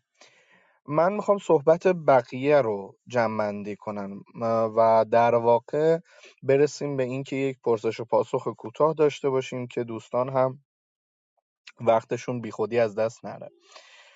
به شکل ساده ما یه گزینه داریم که گفتن می‌خوایم ازش جت بیاریم. حالا چه جتی می‌خوایم بیاریم؟ احتمال دارد اگر یک روزی ببینید همه گزاره های غیر قطعیه احتمال داره اگه یه روزی بخوایم جت بیاریم سخوی 35 باشه. حالا سخوی 35 مصری می‌خواد باشه می‌خواد سخوی 35 باشه که تازه برامون تولید میشه و هر کدوم از اینا رو ما دست بذاریم روش به مسئله اصلی می‌خوریم. این قرارداد آیا هزینه به فایدهش میصرفه برای ایران یا نه؟ من باشم میگم نه.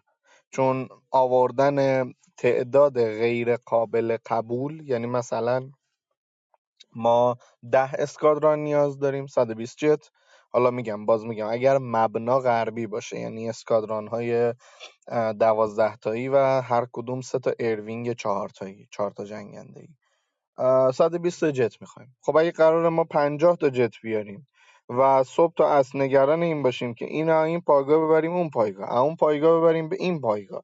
نهایتا هم بخوایم غصه بخوریم که ای بابا اگه جنگ شد چی و کدوم ور نگه داریم؟ این هزینه کرده واقعیتش نفع آنچنانی به ما نمیرسونه. به قول رفقا نهایتا یه ابزار به نیروی هواییمون اضافه کردیم.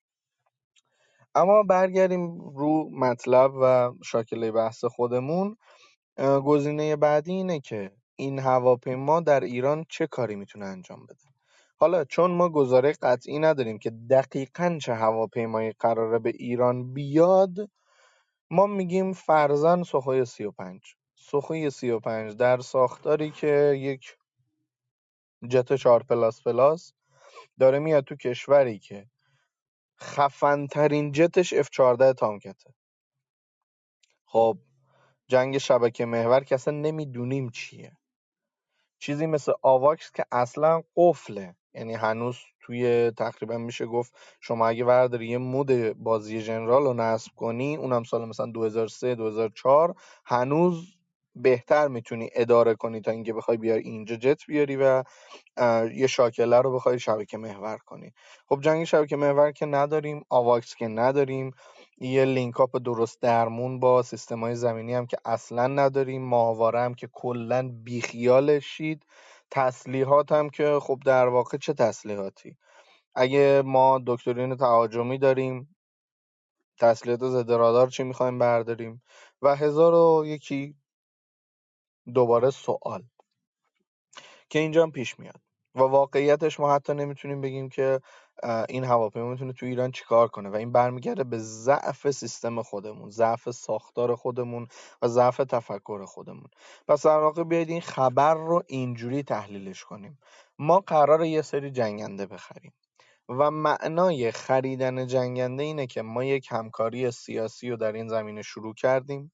از لحاظ اقتصادی داریم یک بهایی رو پرداخت می‌کنیم که یک سری تجهیزات بیاریم. اما چه الزاماتی وجود داره که یه جت بیاد توی ایران؟ الزامات اولش اینه که شما زیر ساخت ها تو آماده کنی. برای یه جنگنده چهار plus plus صرف ساختن یه مرکز overhaul یه دونه shelter یا نمی‌دونم چهار تا دونه به قول خودمون باند درست درمون نو و اضافه کردن یه سری تجهیزات آتشنشانی کافی نیست. باید شبکه محور بشوی باید فکر AWACS باشی. و خب موارد مختلف. اینم از این باب. اما باب آخرش که شاید مهمترین بخشش باشه اینه که ما اصلا می‌خوایم چه چیزی رو اجرا کنیم با خرید این جتا. اصلا چرا داریم جنگنده می‌خریم؟ سوالی که یکی از دوستان هم پرسید و به نظر من سوال به جاییه. ما واقعا برنامه داریم برای خرید یه جنگنده یا نه؟ و این خبر با وضعی که ما می‌بینیم در واقع برنامه پشتش نیست. ما قراره یه چیزی بخریم. حالا اونم از کشوری که نه در پشتیبانی خوبه نه در کیفیت خوبه نه در کمیت خوبه نه در سوابق عملیاتی خوبه و الان در حال حاضر باید به این فکر باشیم که ما اگر قرار هزینه ای بر این پایه انجام بدیم آیا هزینه به صرف است که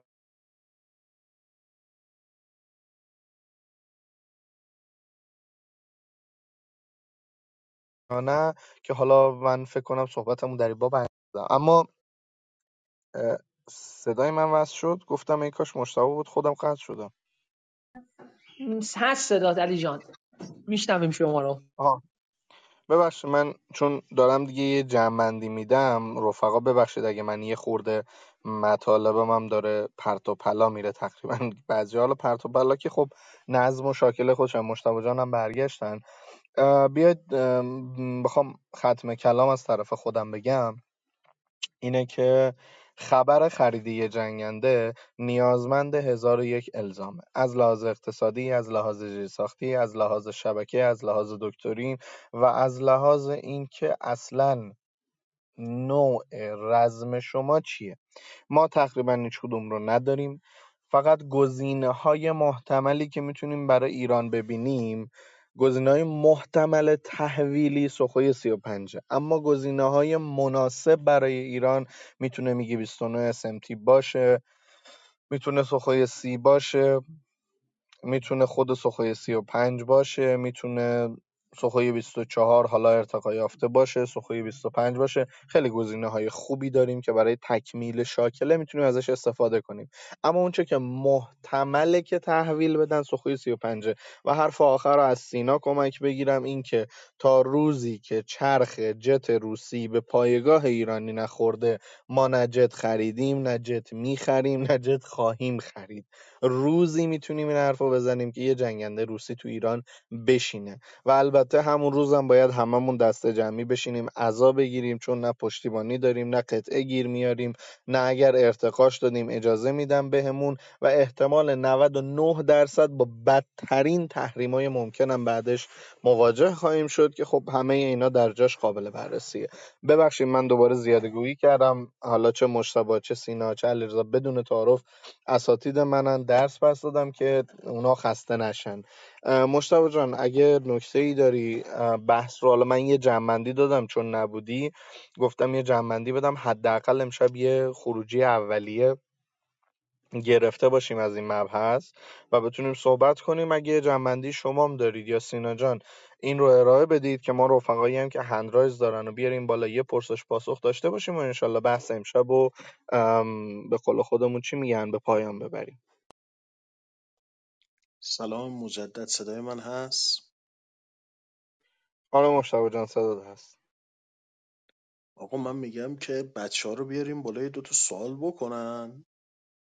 ما ببینیم دوستان نظرشون چیه. بعد من یه جنبندی بکنم. باشه چشم مشتبه جان من الان بچه ها رو رفقایی که می‌خوان بیان بالا من هندرایزا رو از ابتدا باز گذاشتم هندرایز کنن. من الان رفقا رو دعوت می‌کنم بالا دونه دونه سوالای بچه ها رو میشنویم. فقط لطفا سوالا رو ناظر به بحث بپرسید. یعنی ناظر به خرید یه جنگنده و مبحث خرید جنگنده. حالا در موارد دیگه پرسش و پاسخ عمومی هم انشالله قرار میدیم.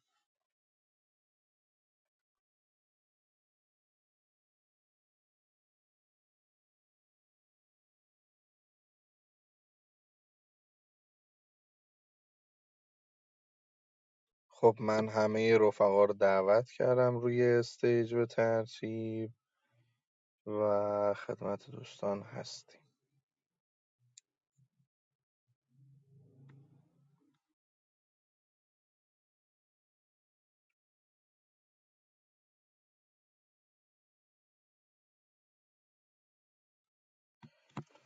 خب رفقای عزیز جناب آقای امیر عزتی. امیر جان اگه نکته داری شما از شما شروع کنیم و بشنویم.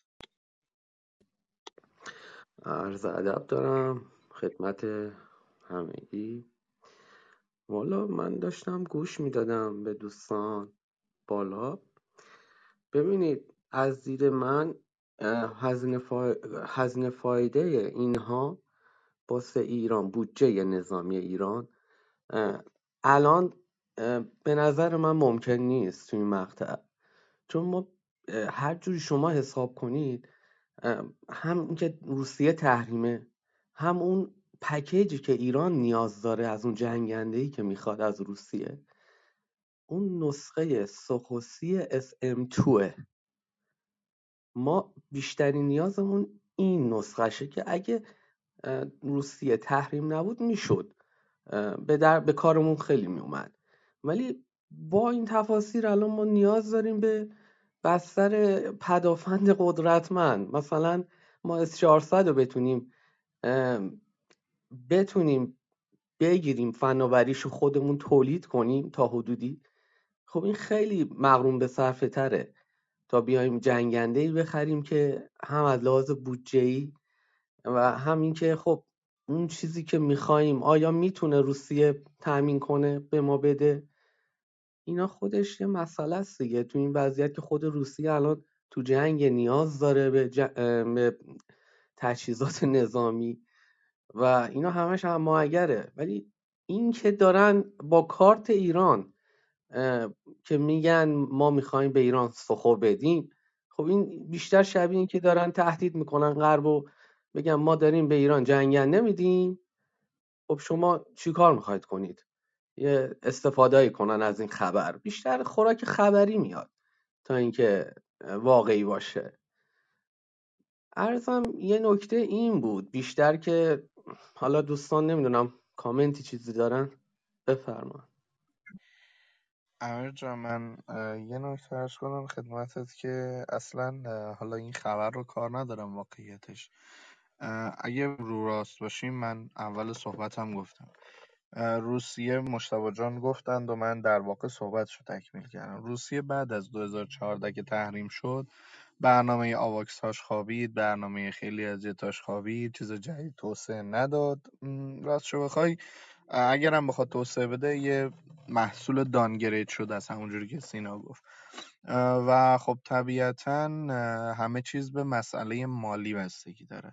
اگر پول به صنایعش تزریق بشه میشه گفت محتمل هست که تولید کنه. اما اینکه چی تولید می‌کنه دیگه واقعا نمیشه صحبت کرد. چون افتضاح ترین تولیدات ممکن تولیداتی بودن که حالا بومی روسا بودن. و واقعیتش من از در سوابقشون میگم. یعنی یه وقت شما سوابقت خوبه من میگم میگید آقا آیه علوی این صحبت رو نکن برادر. یه وقت اینه که شما اومدید تو سوریه یه سری جوجو موجوی کتک اون پایین بدون هیچ پدافندی با بمب بشکه‌ای دهه پنجاه میلادی دهه شست میلادی اومدی کج و کوله می‌زنی و اون وقت روی چی داری این کار می‌کنی؟ روی سخوی سی و چهار خودت روی سخوی سی و پنج داره شیرجه می‌زنه راکت شلیک می‌کنه و ایشون هم قدرت دوم دنیا و البته خب ارباب وعده های نامتناهیه برای خودش. البته فکر تو ایران به حسن روحانی می‌گفتم ولی خب حداقل من این دیدگاه نسبت به روسیه دارم. بازم امیر جان ممنون. حالا من ببخشید صحبت ها رو یکی یکی رفقا رو رد می‌کنم چون می‌خوام به همه برسیم. محمد جان حالا من سوالتو اونجا خوندم. محمد رضای عزیز چون نوبته می‌خوام اگر صحبت در همین مورد بچههایی که از اینجا اعزام شدن به روسیه معمولا حالا صحبت بود ابتدای روم رفقای خود ما که رفتن روی یا که 130 دارن آموزش می‌بینن. ما بقیه هم که رفتن حالا واقعیتش نمی‌دونم برای چیه اما اگر برن بله مثلا خلبان تامکت این نیست که نتونه یاد بگیره با اون جت پرواز کنه اما خب قاعدتا منطق جنگنده آمریکایی و روسی فرق داره و ممکنه پرسه سختی رو پیش ببره. حالا باز ما جان اگه نکته دیگه ای بود خوشحال میشم بشنم بله سلام و درود خسته نباشید. جناب خاجی جناب علوی جناب نوری خانی و جناب مجی که من همیشه متز... تو تلگرام مزاحمشون هستم و اذیتشون می‌کنیم و اینها. ببخشید من واقعا خیلی این خبر رو هر... شاید بگم شاید هفته ای سه چهار بار من اینو خبر رو همیشه چک می‌کنم که ببینم سخوسی یا بیشتر سخوسی مد نظر بوده همیشه یا 35 هر جنگنده ای حتی میگه میگه 29 چند تا. بالاخره هر چیزی که بشه جی ده به ایران آیا میدن یا نمیدن یا چه اتفاقی میفته چون واقعا آسمان ایران یتیم هستش. آسمان ایران وضع خرابی داره. خلبان های ما جانشون در خطره. وقتی که بلند میشن نمی‌دونن که چه اتفاقی خواهد افتاد. جنگنده های ما قدیمی هستند. پنجاه سال پیش آخه دیگه باید اینا اینا قرار بود دهه هفتاد شمسی جایگزین بشن. به خاطر همین به هر حال هر چیزی که هستین سخوها به هر حال اگر نو باشه اگر یه مقداری قوی تر از اون قبلی ها باشه به هر حال می‌تونه یه امیدی باشه. و حتی اگر حتی اگر در مقابل همسایه هامون هم در مقابل مثلا دارم میگم دیگه کوچکترینش رو بگم دیگه. در مقابل قطر و امارات هم اصلا هیچ چیزی برای گفتن نداشته باشه. به هر حال یک نسل چهار و چهار four plus plus ی هستش که می‌تونیم آشنا بشیم لاقل. آشنا بشیم لاقل با یک سری جنگنده ای که حالا بعدها اگر خدایی نکرده مثلا بر فرض محال یک روزی رابطمون دوباره با آمریکا مثل سابق شد مثل زمان نیکسون شد مثل زمان کیسینجر شد. یک روزی. یه تعدادی حالا باز دوباره بسازیم این نیروی هوایی رو. باز دوباره یه روزی بسازیم بر فرض با کمک بقیه. آیا آیا اصلا به نظرتون این تاثیر داره؟ آیا مثلا بهتر نیست ما مثلا بریم سراغ میگ 29 که راحت تر ما بدن؟ بعد چیزی که نکته که هستش اینه که سوخوی سی اس ام دو که یه دوستی اشاره کرد اصلا تولید نشده. اصلا نداریم. بعد ما حتی اگه طرح و برنامه هم برای آواکس و اصلا نیرو هوایی داشته باشیم می‌خوایم چیکار کنیم؟ ما وقتی هیچ کشوری به ما هیچ چیزی نمیده در این زمینه ما بالاخره باید با یه کشوری با دو تا سه تا کشور باید رابطه داشته باشیم دیگه. مثلا صدام از شوروی می‌گرفت از فرانسه هم می‌تونست بگیره. و دستش, با دستش از الان ما بازتر بود. باز یه مقداری الان ما دستمون عملا بسته است. عملا دستمون از پشت بسته است. یه روسیه است که اونم معلوم نیست بده یا نده مگر اینکه بخواد امتیازاتی بگیره. سپاس از شما. من میشنوم. ببخش قذافی هم حتی دستش هم بازتر بود. اونم از شوروی کامل می‌گرفت تجهیزات از فرانسه هم می‌گرفت. ببخشید. مرسی متشکر استفاده می‌کنم. خواهش می‌کنم. این نکته که فرموده حالا من در مورد این بگم میگه 29 واقعیتش جت مناسب ایران به عنوان مکمله چون میگه 29 رهگیر نقطه ایه یعنی یه جت تهاجمی نیست که بتونیم روش حساب کنیم برای معمولیت های خوب. آره. در اون لیستی که حالا شاید قبل نام بردم میگه 29 هم جت خوبیه نسخه اسمتیش ولی به خودی خود نه جتی نیست که لاقل به درد ایران بخوره. یه نکته نکته اینه که واقعیتش صدام مالا دستش باز نبود. یه جایی فرانسه اگه اومد به کمکش به خاطر جنگ نفتکش ها و یا حتی قذافی و سایرین همه تسلیحات دانگرید شده تحویل گرفتن. یعنی اگه تحویل گرفتن میگه مثل میگه 23 هایی که توی جنگ حالا با اسرائیل بودن؟ یا حتی جتایی که با تامکت خودمون درگیر می‌شدن. یه سری نسل سومی و نسل دومی بودن اونم با افتضاح ترین شرایط. یعنی حالا بعضا کمیتشون یا بگم استراتژیشون باعث شد یه موفقیت هایی کسب کنن. وگرنه اگر بخوایم واقعا دستمونم باز باشد و به بلوک شرق اعتماد کنیم بلوک شرق هیچ چیزی برا ما نداره الا یه سری تسلیحات دانگرید شده یه فاجعه به درد نخور. که خب من باشم لااقل ازش نمی‌خرم. امیدوارم واقعا یه روزی بتونیم از طیف وسیع جتای غربی انتخاب کنیم. یعنی حتی اگه همه الان ما گریپین هم بخریم فکر کنم اوضاعمون بهتر باشه. تا چیزی که در حال حاضر داریم در موردش بحث می‌کنیم اونم سخوی سی و پنجه. باز جان ممنونم. خوشحال شدم که روی استیج بودی. من رفقا رو دونونه بعد از سوالا با احترام میفرستم پایین که دیگه بحثمون رو جمع کنیم. و علی آقای محمدی عزیز هم خوشحال میشیم. بشنویمتون بعد از آقا محمد رضا و بریم سراغ سایر دوستان. و البته یکی دو نفر از دوستانم من دعوت دادم ببخشید علی آقا ممکنه من در خدمتم جانم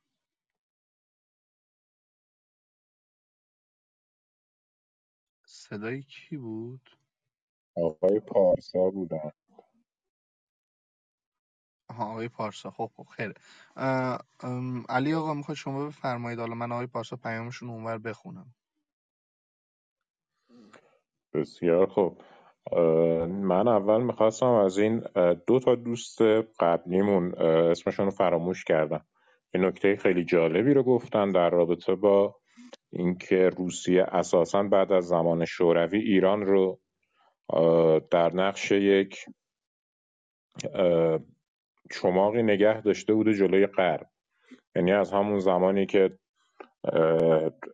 درخواست در ایران به شدت بالا بود برای خرید میگ سی و یک و حتی شخص هاشمی با یلتسین در این رابطه صحبت کرد.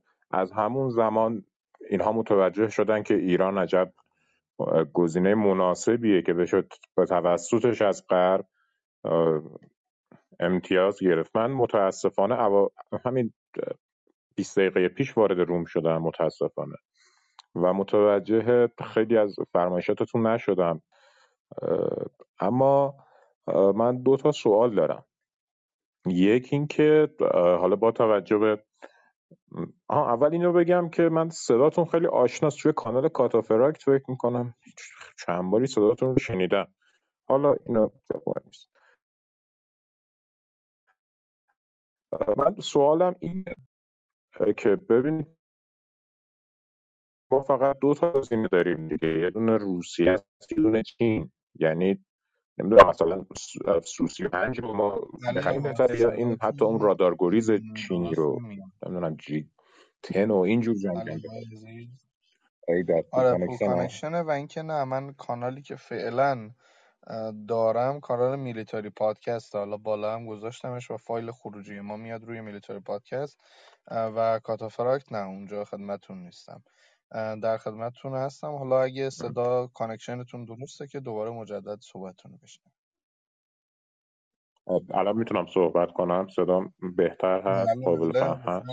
آره الان صدا صدا بله حالا یکی که سوالم این بود که بالاخره ما چین رو داریم و روسیه و خب روسیه فکر می‌کنم قابل اعتماد تر باشه خرید ازش و دو من یه سوالی از همه اه، آگاهان عرصه نظامی می‌پرسم اینو که آقا اگر توی یه جهان موازی هم میافتادین خب برای نیروی هوایی چه مجدد ترکیبی رو با علی آقای عزیز سوال دوم خب اگه کنی فکر کنم بهتر باشه چون صدا باشه مجدد تایپ قطع شد. آره آره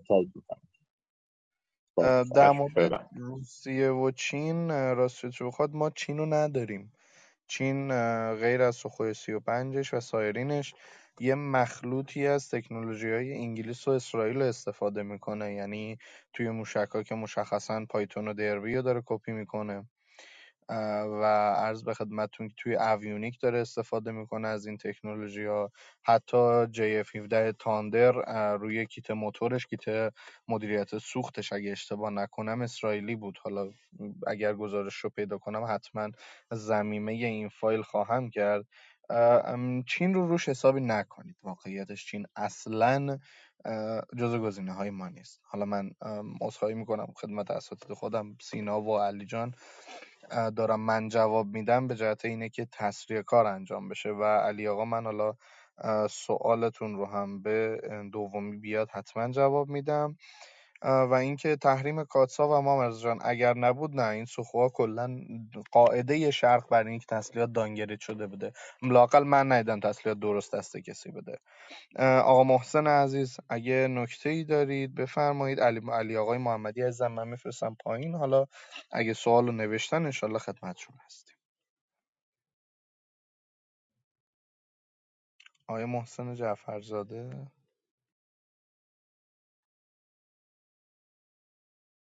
خب ظاهرا نیستن آقا محسن آقا. احسان جان سلام. احسان از رفقای به قول معروف سابق خودمون توی رومای قبلی. احسان جان خوشحالم رو استیجی. اگه سوالی نکته ای هست خوشحال میشم از زبونت بشنوم و انشالله خدمتت باشه بله سلام و عرض ادب خدمت شما. علی آقا آقا سینا عزیز بقیه دوستان. من حقیقت اطلاعات نظامی کاملی ندارم فقط یه سوالی دارم شاید سوال خیلی دیگه از دوستانم باشه. در رابطه با ببینید توی جنگ اوکراین مثل جنگ ایران و عراق چرا نیست؟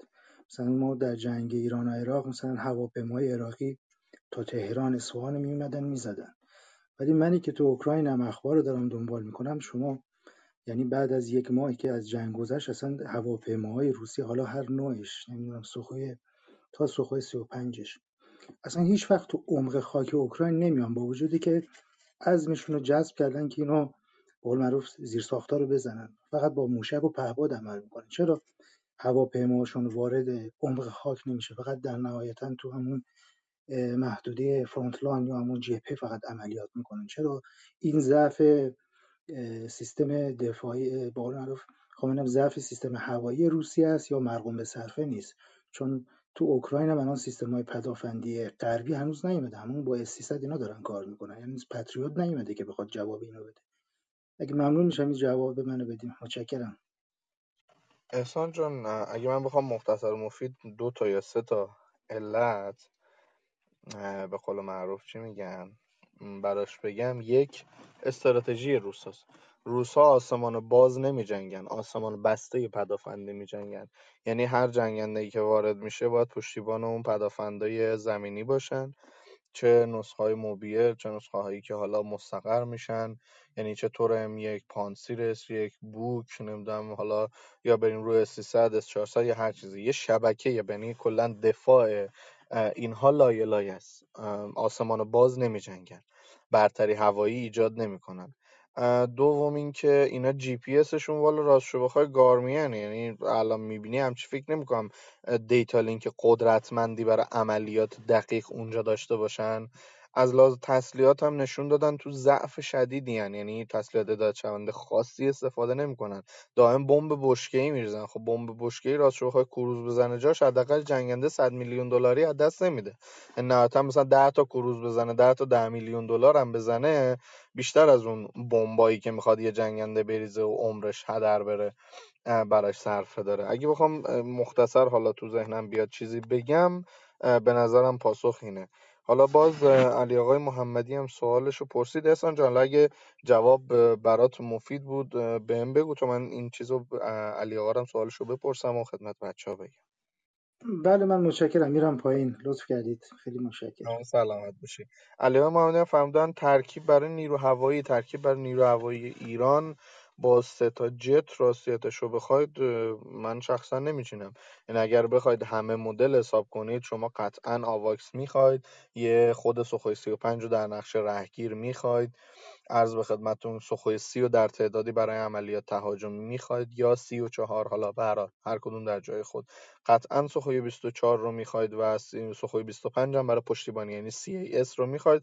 حالا سوخوی 25 الزامی نیست میشه مثلا با یاک 130 هم وظیفه CAS رو انجام داد. ولی در کل یه شاکله هوایی حداقل اینه که چهار تا تایپ جنگنده رو می‌خواد. یعنی هم fighter می‌خواد هم هم یه multirole می‌خواد هم یه رهگیر می‌خواد که حالا می‌تونه اون رهگیر multirole هم باشه ولی وظیفش باید اون باشه. multirole می‌خواد رهگیر می‌خواد قاعدتا شناسایی خوب می‌خواد هواپیمای جمینگ و جنگ الکترونیک می‌خواد آواکس می‌خواد و CAS یا عملیات های سیسار یا کامبت سرچن رسکیو هم اونا رو می‌خواد. یعنی تقریبا باید یه شاکله کامل باشه. نمی‌تونیم با یک محدودی این بحث رو جمع و جورش کنیم. و عرض به خدمتتون آقا پارسای عزیز اگه نکته شما دارید خوشحال میشم باز شما هم بشنویم. من باز از دوستان عذرخواهی می‌کنم که هی دارید صدای منو میشنوید. دیگه من به خاطر اینکه تسریع بشه توی روند روم من گوینده شدم. در آخر حالا بحث رو به سینای عزیزم و علیرضا میسپارم. برای جمع‌بندی و انشالله خدمت دوستان خواهیم بود. آقا پارسای عزیز اگه نکته ای داری خوشحال میشم بشنوم بله خیلی ممنون علی آقا. من می‌خواستم دو تا سوال داشتم سریع می‌پرسم. یکی این که خب در صورتی که ما بجز این دو اسکادران مصریه مثلا یه رقم حدود 60 الی 80 تا اه، 60 الی 80 فروند از این جنگنده وارد کشور بشه. توان دفاع هوایی ما در برابر رقبایی مثل ترکیه بحث چیز رو ندارم. بحث توان تهاجم ندارم. و نه به طور کلی که مثلا بگیم با کل کشورهای عربی به طور مجزا و تک به تک به چه شکل خواهد بود؟ و دو اینکه خب صنایع نظامی کشور تا الان فوکوس و تمرکزش روی بحث پهپادی و صنایع موشک بود و هیچ گونه تمرکزی و توجهی نسبت به صنایع هوایی هواپیما محور نداشته. چون اصلا چشماندازی هم واسش قائل نبوده. وقتی که بستر این سخوهای جدید و این هواپیما جدید ایجاد بشه آیا به نظر شما باعث نمیشه که مثلا صنعت نظامی کشور بره به سمت کار کردن روی چه بحث پادهای الکترونیکی و یا بحث تسلیحاتی که ممکن روی اینا سوار بشه؟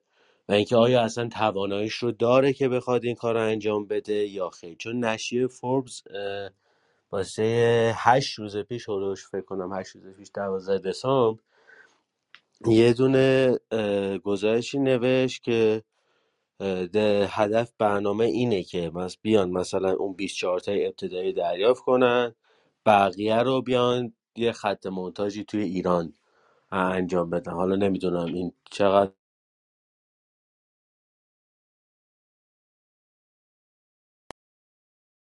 عرض به خدمتت که والا صنایع ایران؟ نه راست جواب این نه. فقط پارسا جان سوال اول توی اشاره به اولش می‌کنی. من یه لحظه حواسم ازش پرت شد. من خدمتت بگم اینو.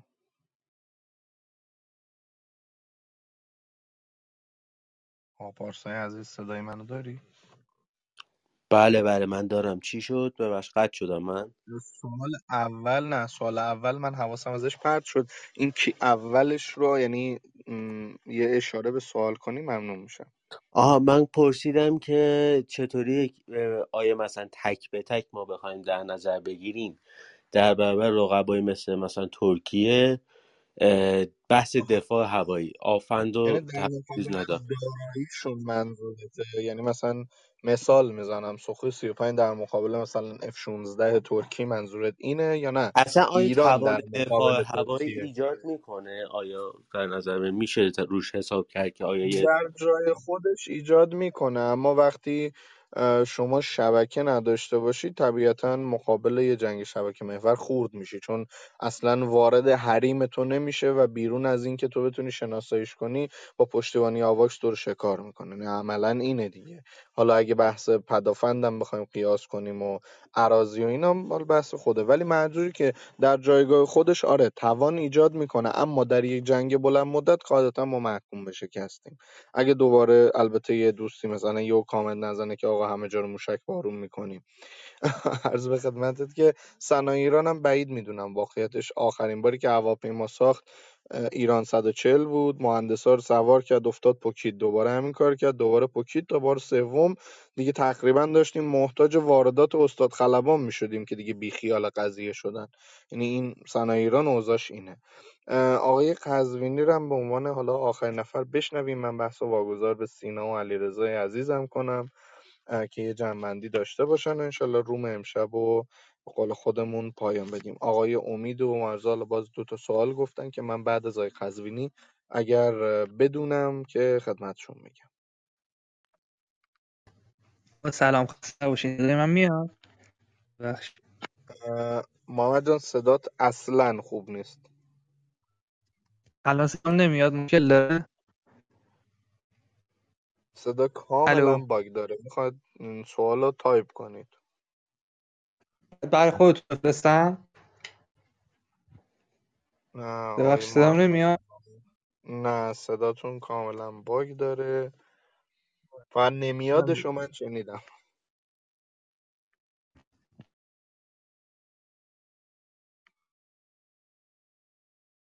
خب آقای قزوینی ظاهرا نداریم. یه نکته آیا امکانش هست که رادار آرای فازی غیر فعال رو با فعال جابجا کرد؟ طبیعتا سفارشی این امکان وجود داره و آرای فازی فعال خوب طبیعتا آره هم زیاد رادار وجود داره توی روسیه تا بحث اینه که ما یه سفارش بدیم یا نه و یا اصلا اینکه آرای فازی غیر فعال هم رادار بدی نیست الزاما چون غیر فعاله. یعنی بعضا همین رادار سوخوی 35 رادار خوبیه واقعا. من عذرخواهی می‌کنم از همه رفقای حاضر. امشب من خیلی پرگویی کردم. به جای رفقا و اساتید خودم سینا جان علی جان به نوبت حالا هر کدوم از رفقا به قول معروف اگه نکته ای دارید بفرمایید من پیش از اینکه فصل شروع کنید فرمودن که اگه بخوام غربی در نظر بگیریم آقای محمدی خب تایفون که واقعا جزء انتخابا نیست. تایفون جنگنده افتضاحی حالا سر موقعش بحثش میشه.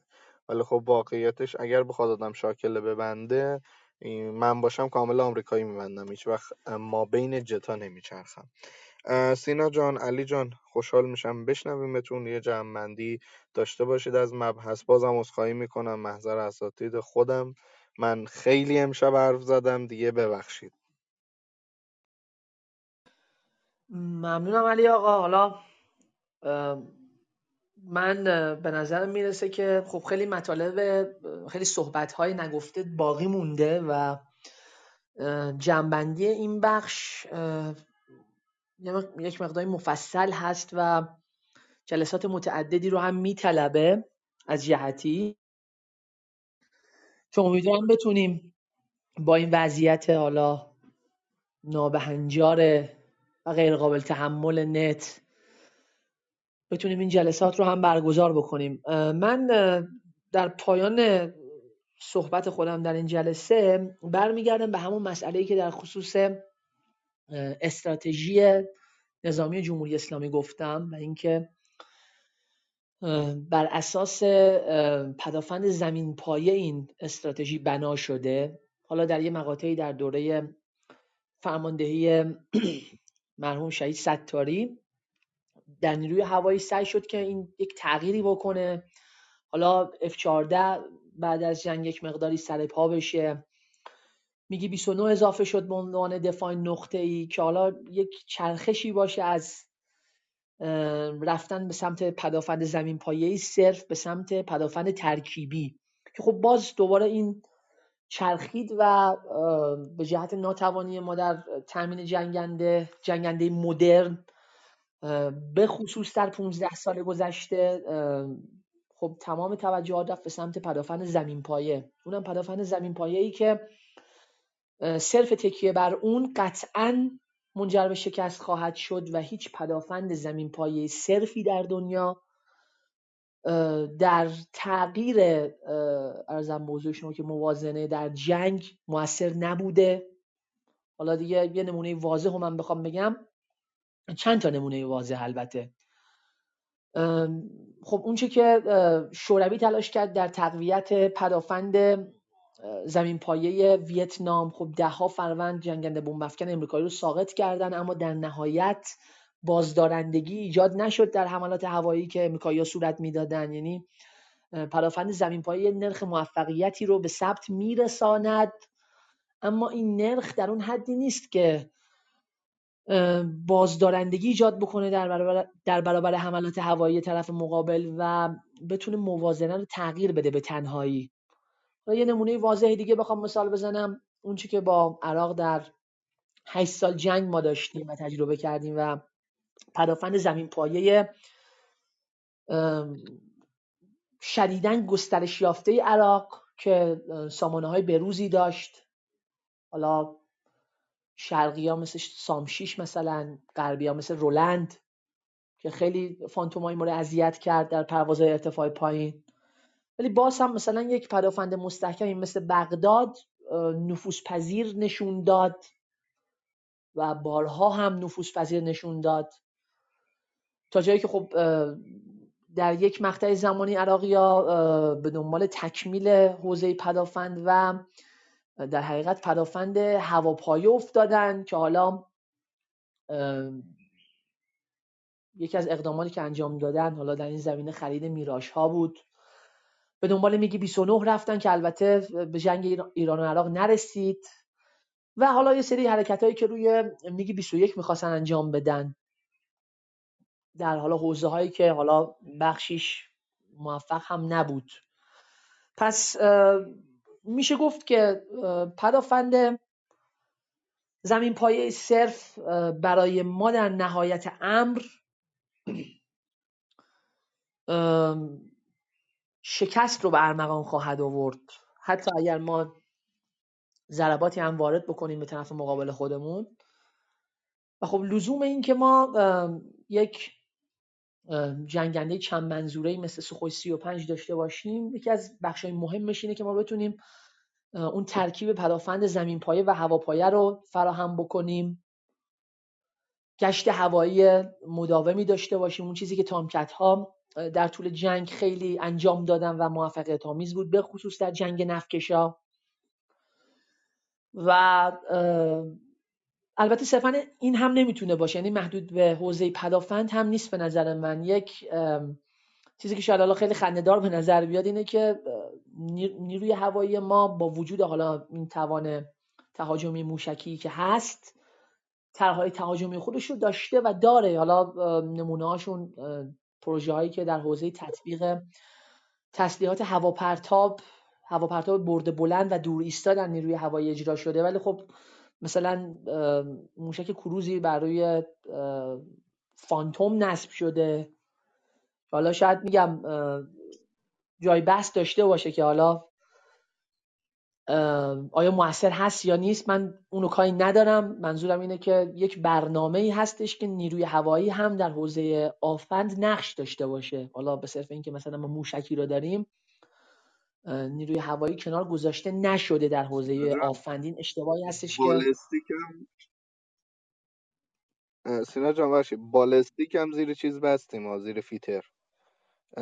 سری زلزال بود راکت بود بستیم زیر سوخو 22 مال اون یه پروژه که راکت های سری فجر بود فکر می‌کنم.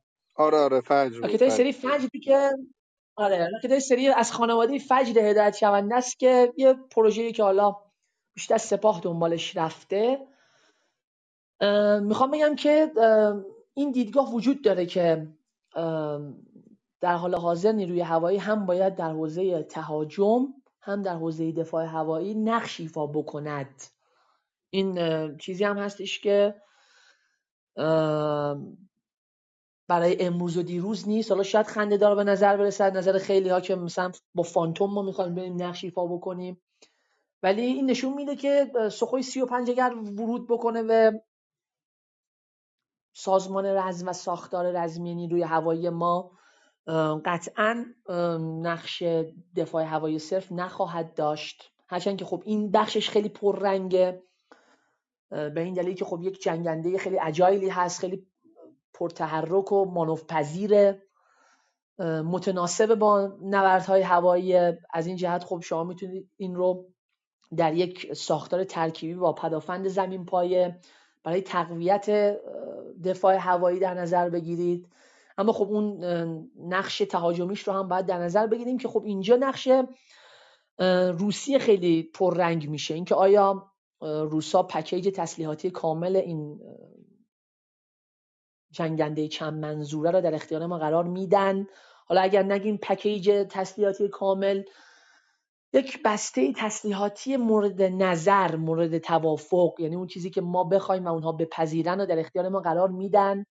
با چه شرایطی قرار میدن؟ خب این یکی از سوالات مهمیه که این سخوی 35 با چه اویونیک و چه تسلیحاتی قرار تحویل ما بشه؟ اون چیزی که به مصر قرار بود تحویل بشه حالا دوستان اشاراتی داشتن. یک پکیج تسلیحاتی و اویونیکی خیلی محدود مطابق با اون چیزی هستش که اسرائیل چراغ سبزش رو به روسیه ارائه داده. یعنی جنگنده های خیلی شاخصی از نظر سلاح و اویونیک نیستند. سخوهای 35 که قرار بود به مصر به عنوان سومین کشور دارنده سخوی 35 تحویل بشه. خب این محدودیت ها و این تعدیل ها رو دارن. یه موردی که من می‌خواستم بگم حالا فرصت نشد در خصوص شیوه همکاری و تعاملی که روسا در بخش نظامی دارن. حالا نه که فکر کنید مثلا در حوزه تعاملات نظامی با جمهوری اسلامی اینجوری بوده نه. از زمان شاه هم و زمان شوروی هم ما در های نظامی از روسیه از شوروی ببخشید از شوروی با مشکلات زیادی روبرو شدیم. حالا یه مثالی در حوزه حالا زمینی بخوام بزنم که بیشتر اطلاعات دارم. به عنوان نمونه من می‌تونم مثلا خرید نفر برای چرخدار BTR 60 رو مثال بزنم که خب در زمان خودش یه خرید خیلی خوبی بود و قابلیت های خوبی خوبی به نیروی زمینی ما می‌داد تحرک بالایی می‌داد. اما مثلا در حوزه تعمیر و نگهداری روسا اون زمان هم به قولی اون مشکلاتی که مد نظرشون بوده رو برای ما ایجاد کردن. حالا مثال بخوام بزنم. این نفر بر یک مجموعه تعمیر و نگهداری داره. یک سری ابزار و قطعاتی هستش که برای تعمیر و نگهداری هست. به خصوص برای تنظیم و تعمیر بخش تعلیق این نفر بر که این رو روسا به ما نداده بودن. و ما مجبور شدیم که اصلا ارتش مجبور شد که یه سری ابزار و تجهیزاتی خودش حالا بر اساس اون چیزی که نیازها و الزامات خودش بود بسازه و این نفر برها رو تعمیر بکنه. این مثلا میگم برای دهه چهل و پنجاه شمسیه. برای دوره جمهوری اسلامی هم نیست. می‌خوام بگم که این شکل برخورد روسا الزاما ربطی به شاه و ملا نداره. یعنی یک مسئله روتینه. حالا یه مثال دیگه بخوام بیارم. اون که در حوزه خیط های نظامی هند و مشکلاتی که روسا در این زمینه ایجاد کردن برای هندی ها و حالا بحث های خیلی طولانی داره چه در حوزه خیط های هوایی چه در حوزه خیط های زمینی کلا روسیه نشون داده که یک فروشنده مطمئن قابل اتکا نیست. حالا به خصوص برای کشورهایی مثل ما که به قول گوشه دینگم افتادیم و همه هم تحریممون کردن و روابط خاصی هم با دنیا نداریم در حوزه سیاسی صورت ویژه و نظامی خب این مسئله تشدید هم میشه. یعنی روسا یه دست بازتری برای خودشون می‌بینن که بیشتر اذیت بکنن بیشتر مسئله بسازن بیشتر مشکل ایجاد بکنن. و این مسئله برای ما در خصوص سخوی 35 هم قطعا خواهد بود و رو خواهد داد. یعنی شک نکنید در این مسئله. یه موردی هم که بخوام بگم در خصوص حالا تعداد جنگنده ها بود که خب خیلی عدده عجیب و غریبی هم من این چند وقت می‌دیدم. مثلا 50 فروند 100 فروند 200 فروند 150 فروند. در نهایت اون چیزی که دست ما رو بگیره در این پروژه یا برنامه یا خرید یا هر چیزی که اسمش رو می‌گذارید یه بازه بین 18 تا مثلا 24 فروند یا 18 تا 22 فروند خواهد بود. نه چیزی بیشتر. با توجه به اینکه الان روسیه ظرفیت تولید آنچنانی هم نداره و ظرفیت هایی هم که دارد به صورت بلفل برای تامین نیازهای خودش در جنگ اوکراین به کار گرفته میشه. حالا خب اینجا استدلال های مختلفی هم می‌تونیم مطرح بکنیم. هر کسی از دیدگاه خودش و استدلالی که میاره به قضیه می‌پردازه. اینکه مثلا فرض بکنیم مثلا 22 فروند سخوی 35 چه نقشی می‌تونه ایفا بکنه؟ یکی مثلا ممکنه بگه که بله در یک بیابانی یک کویر خشکیده ای یک دمپایی پاره هم بهتر از پای برهنه بر شن داغ گذاشتنه. منتها مسئله اینجاست که باید دید جوانه و امر و اون مسائلی که پیرامون خرید سخوی 35 هست. دقیقا چه سطحی از مشکلات و مسائل و چه سطحی از مزیت ها و معایب رو برای ما داره تا بتونیم به یک استدلال قوی تری برسیم از این چیزی که حالا مطرح میشه که بله مثلا یک خون تازه‌ای برای تزریق یک خون تازه‌ای در رگ نیروی هوایی. این مسئله همونیه که شما یک آب راکد مردابی دارید. مثلا یه لیوان آب بهش اضافه بکنید آب تازه یا یک استخر آب تازه بهش اضافه بکنید. این خیلی متفاوته با اینکه ما یه تغییر محدود رو صرفا ببینیم یا یه تغییر اساسی و یک حرکت به قولی تکان دهنده رو بخوایم در نظر بگیریم. یعنی یک مثل یک ایجاد یک بهمن یه ریزش سنگ محدود که مثلا یک بهمن خیلی عظیمی ایجاد بکنه. خب برای ما قطعا سخو 35 فناوری های جدیدی خواهد داشت.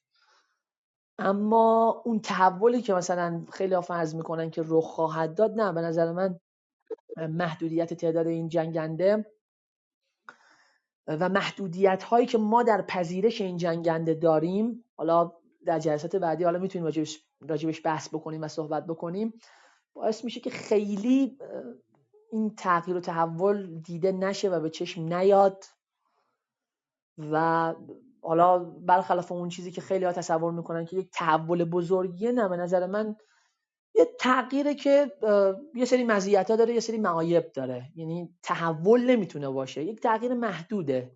در حدی که حالا یه فناوری جدیدی وارد بشه و ما با فناوری های جدید حوزه هوانوردی نظامی آشنایی داشته باشیم آشنایی پیدا بکنیم. حالا مثلا دفاع هوایی منطقه مثل پایتخت کشوری مقدار تقویت بشه ولی در اون حدی که مثلا یک کشور بزرگی مثل ایران نیاز داره تعداد مثلا 20 فروند 24 فروند 22 فروند سخو 35 واقعا خیلی به چش نخواهد اومد. حالا من خیلی دیگه نمی‌خوام پرچونگی بکنم و صحبت های خودم رو همینجا به پایان می‌برم. ممنون که گوش دادید. حالا اگر فرصتی بشه مباحث زیادی شد مونده در جلسات بعدی بهش خواهم پرداخت. سینا جان ممنون. مطمئن محمدمونم اومد ولی محمد جان سلام و خوش آمد. دیگه آخر جلسه هست حالا انشالله بر جلسه بعدی باید محمد رو حتما داشته باشیم. دل خوشی از روسا داره دوست دارم مطالبشو بشنم علی جان اگه نکته داری یه جنبندی آخر راه بدی که به یاری خدا امشب انشالله بحث ما تا 11 ببندیم. و محمد عزیزم هم محمد جان تلگرام رو یه چک بکن. من یه پیام برات گذاشتم. سلام و شب خیر دوباره خدمت دوستان عزیز. استفاده کردیم از صحبت دوستان سوالات که دوستان پرسیدن. ببینید دوستان من فقط کوتاه عرض بکنم. ببینید جنگ رو ما باید به عنوان یک سیستم در نظر بگیریم. هر جنگی یک سیستم هستش. این سیستم از کوچکترین در واقع رده های عملیاتی به همراه تجهیزاتشون شروع میشه تا بیاد برسه در واقع به سطوح بالاتر و رهبری سیاسی هر دو طرف جنگ. خب مسائل و معلف های مختلفی درگیرش هستند. معلف های سیاسی اقتصادی امنیتی منطقی بینالمللی و نکته که هستش این هستش که باید ببینیم که هر کدوم از اجزای این سیستم در کجای این در واقع این سیستم قرار هست ایفای نقش بکنن و چه نقشی داشته باشن چه چیزی رو داشته باشن. و تمام از شما ببینید وقتی یک سیستم میگیم یعنی سیستم مجموعی از اجزا هستش که تأثیر در واقع کار کرده خودش از مجموع کلی تج... اون اجزاش بزرگتر هستش.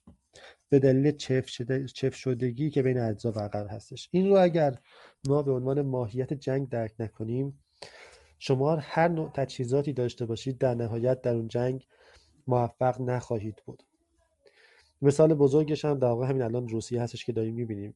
روسا جنگ رو به عنوان یک سیستم یک پارچه و واحد درک نکردن و برای همین وقتی که در برابر یک جنگ به عنوان در, در, برابر یک روش جنگیدن به عنوان یک سیستم یک پارچه قرار گرفتن شاکله در اون فرمانده کنترلشون دچار فرسایش شده دچار اصلا گسیختگی شده. عملیات های مختلف انجام میدن ولی به موفقیت نمی‌رسه و و و و. از این نظر ما وقتی که میگیم که در واقع فلان سیستم اگر وارد کشور بشه وارد در واقع ما رو روش جنگیدن جنگیدنمون رو بهبود میده روش تقابل و مقابلمون رو بهبود میده باید این رو در نظر داشته باشیم. این زمانی رخ میده که ما بتونیم جنگ رو به عنوان یک سیستم در نظر بگیریم. نکته که دوستان آقا سینا علی آقا و مجتبی عزیز مطرح کردن نکات درستی هستش. ببینید ما وقتی که میگیم قرار هست دفاع در واقع هوایی اون رو دفاع هوایی هواپایمون رو تقویت کنیم باید بدونیم که آقا ما وقتی که یک میلیون 650 هزار کیلومتر مربع کشور مساحت داره و قطعا فضای هواییش بسیار گسترده تر از این حرفا تعریف میشه با 20 تا 40 تا 50 تا جنگنده قرار نیست اتفاق خاصی بیفته. اما یه نکته ای هستش. اون تفکر جنگ مدرن ممکنه وارد کشور بشه. من باز روی این تاکید می‌کنم. من برخلاف جناب علوی تاکید می‌کنم که ببینید هر اسلحه ای هر سیستمی وارد سازمان رزم شما بشه خواه نخواه به دلیل نیازهایی که ایجاد می‌کنه به دلیل آموزش های خاصی که کارکنان شما باید ببینن که در واقع این افراد کسانی هستن که بعدا سلسله مراتب رو طی می‌کنن. به دلیل در واقع تجربه عملیاتی و تجربه رزمی که کسب می‌کنن و و و غیره شروع می‌کنه یک تفکری رو در داخل سیستم جا میندازه. همونجور که الان تفکر موشکی و پهپادی در داخل سیستم ما جا افتاد. همونجور که سینا این رو به خوبی توضیح داد که چرا جا افتاد؟ چون ما نیاز داشتیم چون دسترسی خاصی نداشتیم به جایی دست در واقع به سازمانی دسترسی نداشتیم. به تولید کننده های بزرگ دسترسی نداشتیم. پس نیاز داشتیم که یک جایگزین داشته باشیم. پس تفکر موشکی تفکر پهپادی تفکر در واقع عملیات نامتقارن برده بلند برای در ساختار در واقع رزمی ما جا افتاد. پس وقتی که ما یک سیستم جدید رو وارد می‌کنیم با خودش فرهنگ خودش رو میاره با خودش استراتژی خودش رو میاره با خودش در واقع تفکر خودش رو میاره. در این مورد نیستش. اما اون اول صحبت مجتبای صحبتی کردش حرف درستی بود. گفتش انتظار نداشته باشید ما از الان بریم خریدهای عجیب غریبی مثل دوره پهلوی بکنیم. تازه دوره پهلوی هم ما در واقع اون ده 15 سال متأخر دوره پهلوی بود که می‌دیدیم که همچون خریدهای عجیب غریبی می‌کنه. یعنی تا مدت ها حداقل تا اواسط دهه چهل ما یه همچون خریدهای بزرگ و در واقع سنگینی رو انجام نمی‌دادیم. در واقع زمانی که به این اطمینان رسیدیم که وضعیت اقتصادی ما توان جوابگویی به هزینه های سنگینی که در واقع چنین خریدهای نظامی داره رودوش حد می‌ذاره می‌تونه اون رو پاسخ, در پاسخ بده رفتیم سراغ اینا. ببینید شما یک سلاح وارد می‌کنید یک بار قیمت سلاح رو پرداخت می‌کنید اما شاید ده بار در طول عمر مفید این سلاح هزینه های در واقع خدمات در واقع خدمات پشتیبانی و و و و غیره داشته باشید. هزینه آموزش پرسنل هزینه آموزش پرسنل در واقع خد... پشتیبانیش و غیره. در مورد تسلیحات روسی قطعا این مسئله چند برابر بیشتر برای ما هزینه زا خواهد بود. در این مورد شکی نداریم. اما فرض کنیم همین فرض کنیم که همین فردا برای ما این شاکله ای که در علی آقا میاد تعریف کرد که آقا ما نیاز به هواپیمای تهاجمی داریم نیاز به هواپیمای جنگنده هواپیمای پشتیبانی آواکس و غیره و غیره و غیره داریم. بیاد همین الان بگیم فردا پس فردا در کشور برقرار بشه. آیا ما در یک جنگ در واقع دفاعی فرضی در نبرد با در واقع کشوری مثل آمریکا موفق خواهیم شد؟ یا حتی در نبرد با در واقع دولت های در واقع کوچکتری مثل در واقع اسرائیل و ترکیه و غیره. آیا موفق میشیم؟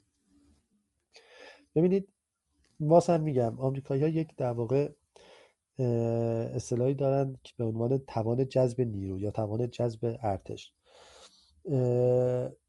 به این معنی که آیا ما اون تجهیزاتی که می‌گیریم رو می‌تونیم در ساختار از خودمون جا بدیم؟ این هم برمیگرده به اینکه ما تجربه قبلی عملیات و استفاده عملیاتی از این تجهیزات رو داشته باشیم. در در واقع مانورهایی که برگزار می‌کنیم عملیات هایی که برگزار می‌کنیم مانورهای مشترک.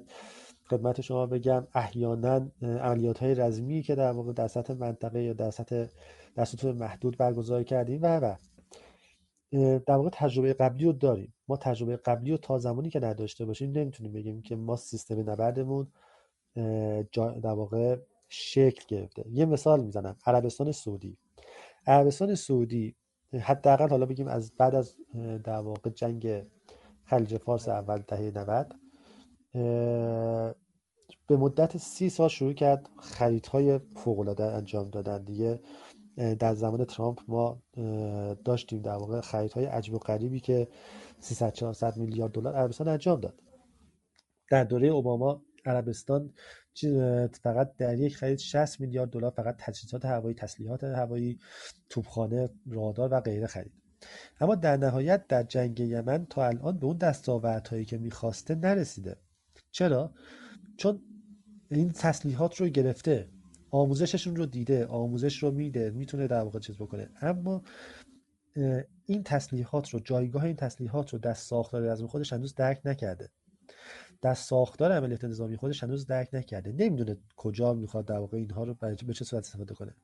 ما تازه بعد از نزدیک به هفت سال هشت سال از جنگ یمن که گذشته تازه تازه داریم می‌بینیم که عربستان عملیات های نظامیش داره سر و شکل پیدا می‌کنه که حالا رسیده به آتش بس کار نداره. ولی تازه در واقع از سال گذشته یا حالا توی یک سال و نیمه گذشته می‌بینیم که عربستان عملیاتاش داره منطقی تر میشه داره سر و شکل پیدا می‌کنه سیستم پیدا می‌کنه.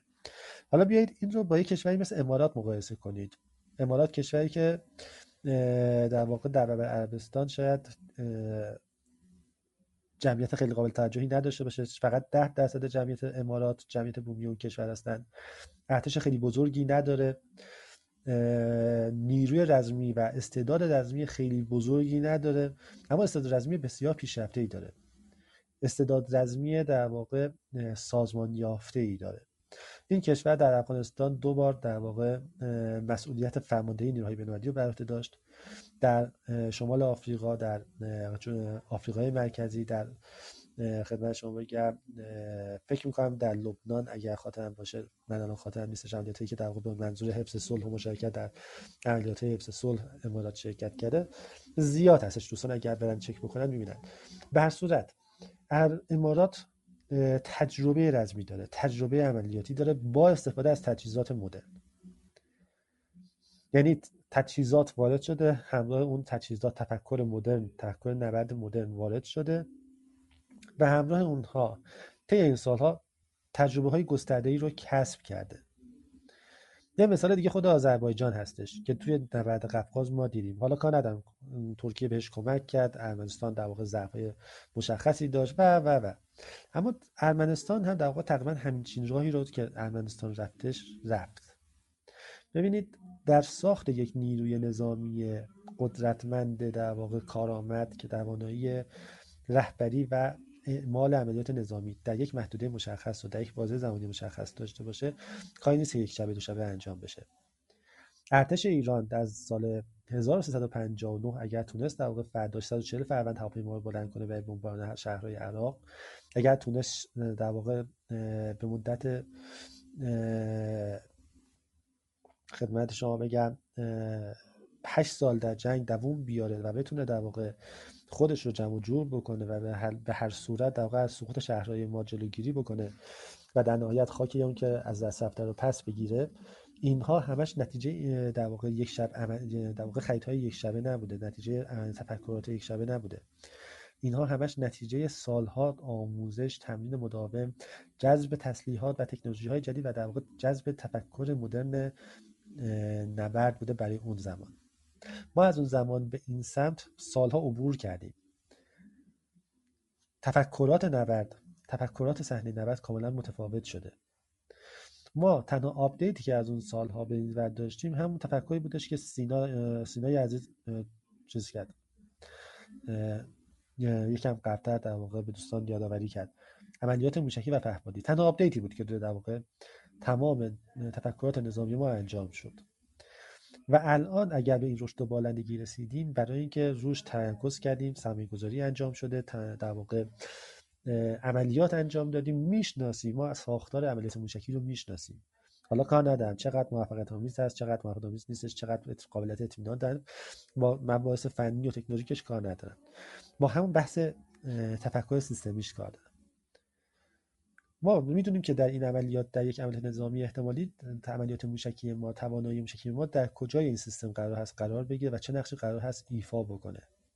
محدوده هاش رو می‌شناسیم. اونجایی ما احتمالا دچار مشکل خواهیم شد که قطعا خواهیم شد این هستش که این عملیات موشکی رو به فراتر از مرزهای توانایی خودش بخوایم گسترش بدیم. اونجا قطعا دچار مشکل میشه. اون هم زمانی هستش که دیگه ما چاره ای نداریم. یعنی اگر ما یک زمانی حمله اگر امروز به ما حمله بشه و ما در مرز عملیات نظامی قرار بگیریم به غیر از عملیات موشکی و یه سری عملیات های در واقع محدود زمین پایه در واقع توانایی خاص دیگه ای نداریم. که اون هم خب می‌دونیم در میان مدت با در واقع عملیات های مداوم اطلاعاتی و عملیات مداوم در واقع مشترکی که در واقع نیروهای غربی می‌تونن انجام بدن مخصوصا نیروهای آمریکایی می‌تونن انجام بدن که مبتنی بر عملیات هوا به زمین و عملیات هدایت دقیق هستش. چه به روز در واقع توان موشکی ما می‌تونه بیاره.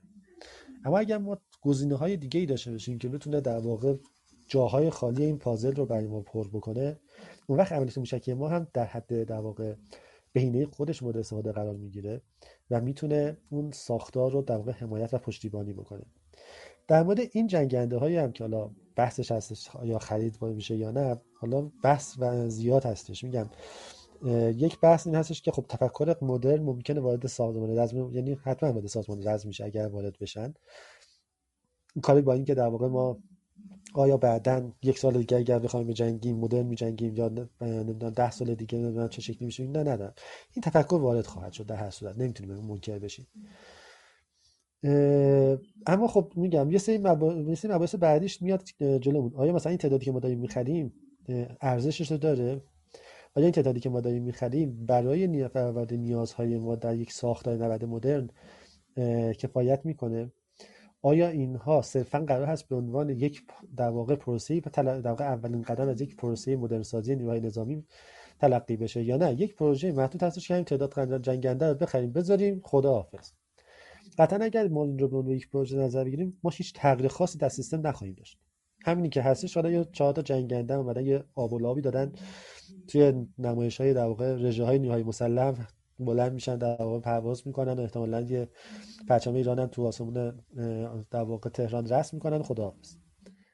اما اگر این رو به عنوان یک قدم اول در یک پروسه طولانی مدت در نظر بگیریم ممکنه در واقع شرایط برای ما متفاوت بشه. من دیگه از این تو بخش زیاد صحبت کردم. از همه دوستان تشکر می‌کنم. در خدمت دوستان هستم. اختیار داری علی رضا جان؟ استفاده بردیم. ممنون. امشب به نظر خودم حالا بس به خاطر که مشتبه جان هم نبود تکمیل کامل نشد. سینام اشاره خوبی داشت. یک بحث بحث خود جغرافیای ایرانه. و بحث اینکه جتایی که میاد اینجا باید به این نسبت بررسی بشن. چون به هر حال ما مرزهای دریایی داریم های دریایی داریم سخوی سی حالا نسخه دریایی داره سخوی سی اس ام سخوی سی ببخشید سخوی 35 حالا باید بحث خدمتش تو این پایگاه ها مشخص بشه و خیلی از گزینه های دیگه ای که این وسط ما باید در موردشون صحبت کنیم. حالا زحمت بحث سیاسی امشب با شما بود. سینا جان و مشتبه زحمت رو کشیدن. ما هم تا اونجایی که علممون کشید بحث رو بردیم جلا اما واقعیتش به نظرم جلسه دیگری نیاز داره. حالا انشالله اگر اینترنت یاری کنه مجددا روی کلاب هاوس اگر نه پلتفرم رو روی کانال میلیتاری پادکست اعلام می‌کنیم. و در نهایت بحث امشب رو به نظر خودم خوب می‌بینم با توجه به شرایطی که داشتیم و دوبار کنسلی که پیش اومد. یه خسته نباشید بگم خدمت رفقای خودم خدمت کسایی که همراهیمون کردن و گوش دادن مبحث رو. این بحث ادامه داره. ما طبق حالا بحث قبلی که داشتیم چه تحلیلایی که روی نبردهای حال حاضر مثل اوکراین داریم چه بحث قراردادها بحث خریدها اخبار جدیدی که میاد و حالا هر یک از مواردی که داریم اینجا بحث رو خواهیم داشت. روی کانال تانکوگراد کانال سینای عزیزم کانال علیرضا. وقایع الاتفاقیه نظامی میلیتاری پادکست که من در خدمتتون هستم توی این کانال. خروجی فایل ها قرار داده میشه. اطلاعیه ها اونجا باز هم مجددا میاد و انشالله بحث اطلاع رسانی میشه. تا در کنار هم دیگه باشیم و بهتر و بهتر انشالله پیش بریم. پرسش و پاسخ ها هم امشب نسبتا سریع بود اما سعی می‌کنیم بهتر بشه. من حالا خوشحال میشم. این بحث رو بحث اصلا خرید جتای روسی رو یک کم حتی در جلسه بعدی بستش بدیم به اینکه اصولا ما توی بحث خرید نظامی و بحث تولید داخلی نظامی چه مباحث تخصصی یا پیش رو داریم چه الزاماتی داریم چه موانعی داریم چه چیزهایی برای ما هزینه فایداش به صرف است و حالا موارد دیگه که انشالله با دوستان بحثش رو می‌کنیم و به طی اطلاعیه خدمت شما اعلام می‌کنیم.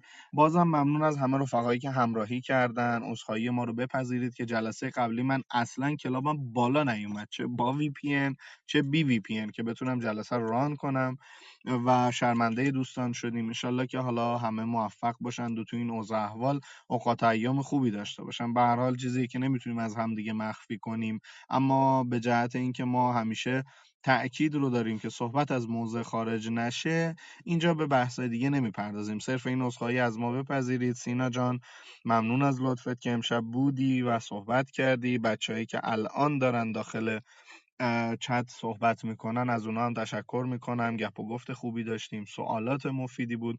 علی رضا جان به عنوان آخرین نفر هم مجدد ازت تشکر می‌کنم. حسابی زحمت دادم. اگر از دوستان نکته ای هم داشتن خوشحال میشیم روی کانال Military Podcast یا توی back channel بنده سوالات رو قرار بدن. پیشنهاداتشون نقدی اگر داشتن حتما مورد توجه قرار می‌گیره و انشالله جلسات بعد خدمتتون خواهیم بود. اگر دوستان نکته ای ندارن من چند دقیقه رو صبر می‌کنم که دوستان خارج شن. end room رو می‌زنم و انشالله برای فردا صبح خروجی room امشب رو خدمت دوستان روی کانال Military Podcast کانال سینای عزیزم تو آنکوگراد کانال مشتبای عزیز وقایع الاتفاقیه و کانال علیرضای عزیزم انشالله خواهیم داشت و خدمت دوستان مجددا می‌رسیم. با ادامه این مبحث که اطلاع رسانی میشه. سینا جان علی جان اگر نکته ای ندارید من چند دقیقه صبر می‌کنم. دوستان خارج بشن از روم و عرض به خدمتتون که این روم رو می‌زنم. بازم عذرخواهی منو بپذیرید. امشب من جای همه ماشاءالله حرف زدم. ممنونم علی جان. نه نکته ای نیست. منم از شما و از صحبت های دوستان دیگه استفاده کردم و سپاسگزارم. امیدوارم که حالا برای دوستان مخاطب هم این چند دقیقه که سرشون رو درد آوردم ارزش گوش کردن داشته باشه و اینکه بتونیم در جلسات آینده هم در خدمتشون باشیم. وقت شما به خیر و خدا نگهدار. منم از شما و همه دوستان ممنونم. ببخشید که یه زیادی حرف زدم. انشالله که در واقع جلسات بعدی جلسات پربارتری باشه. از همه دوستان ممنونم سپاسگزارم. شب همگی بخیر. خداحافظ.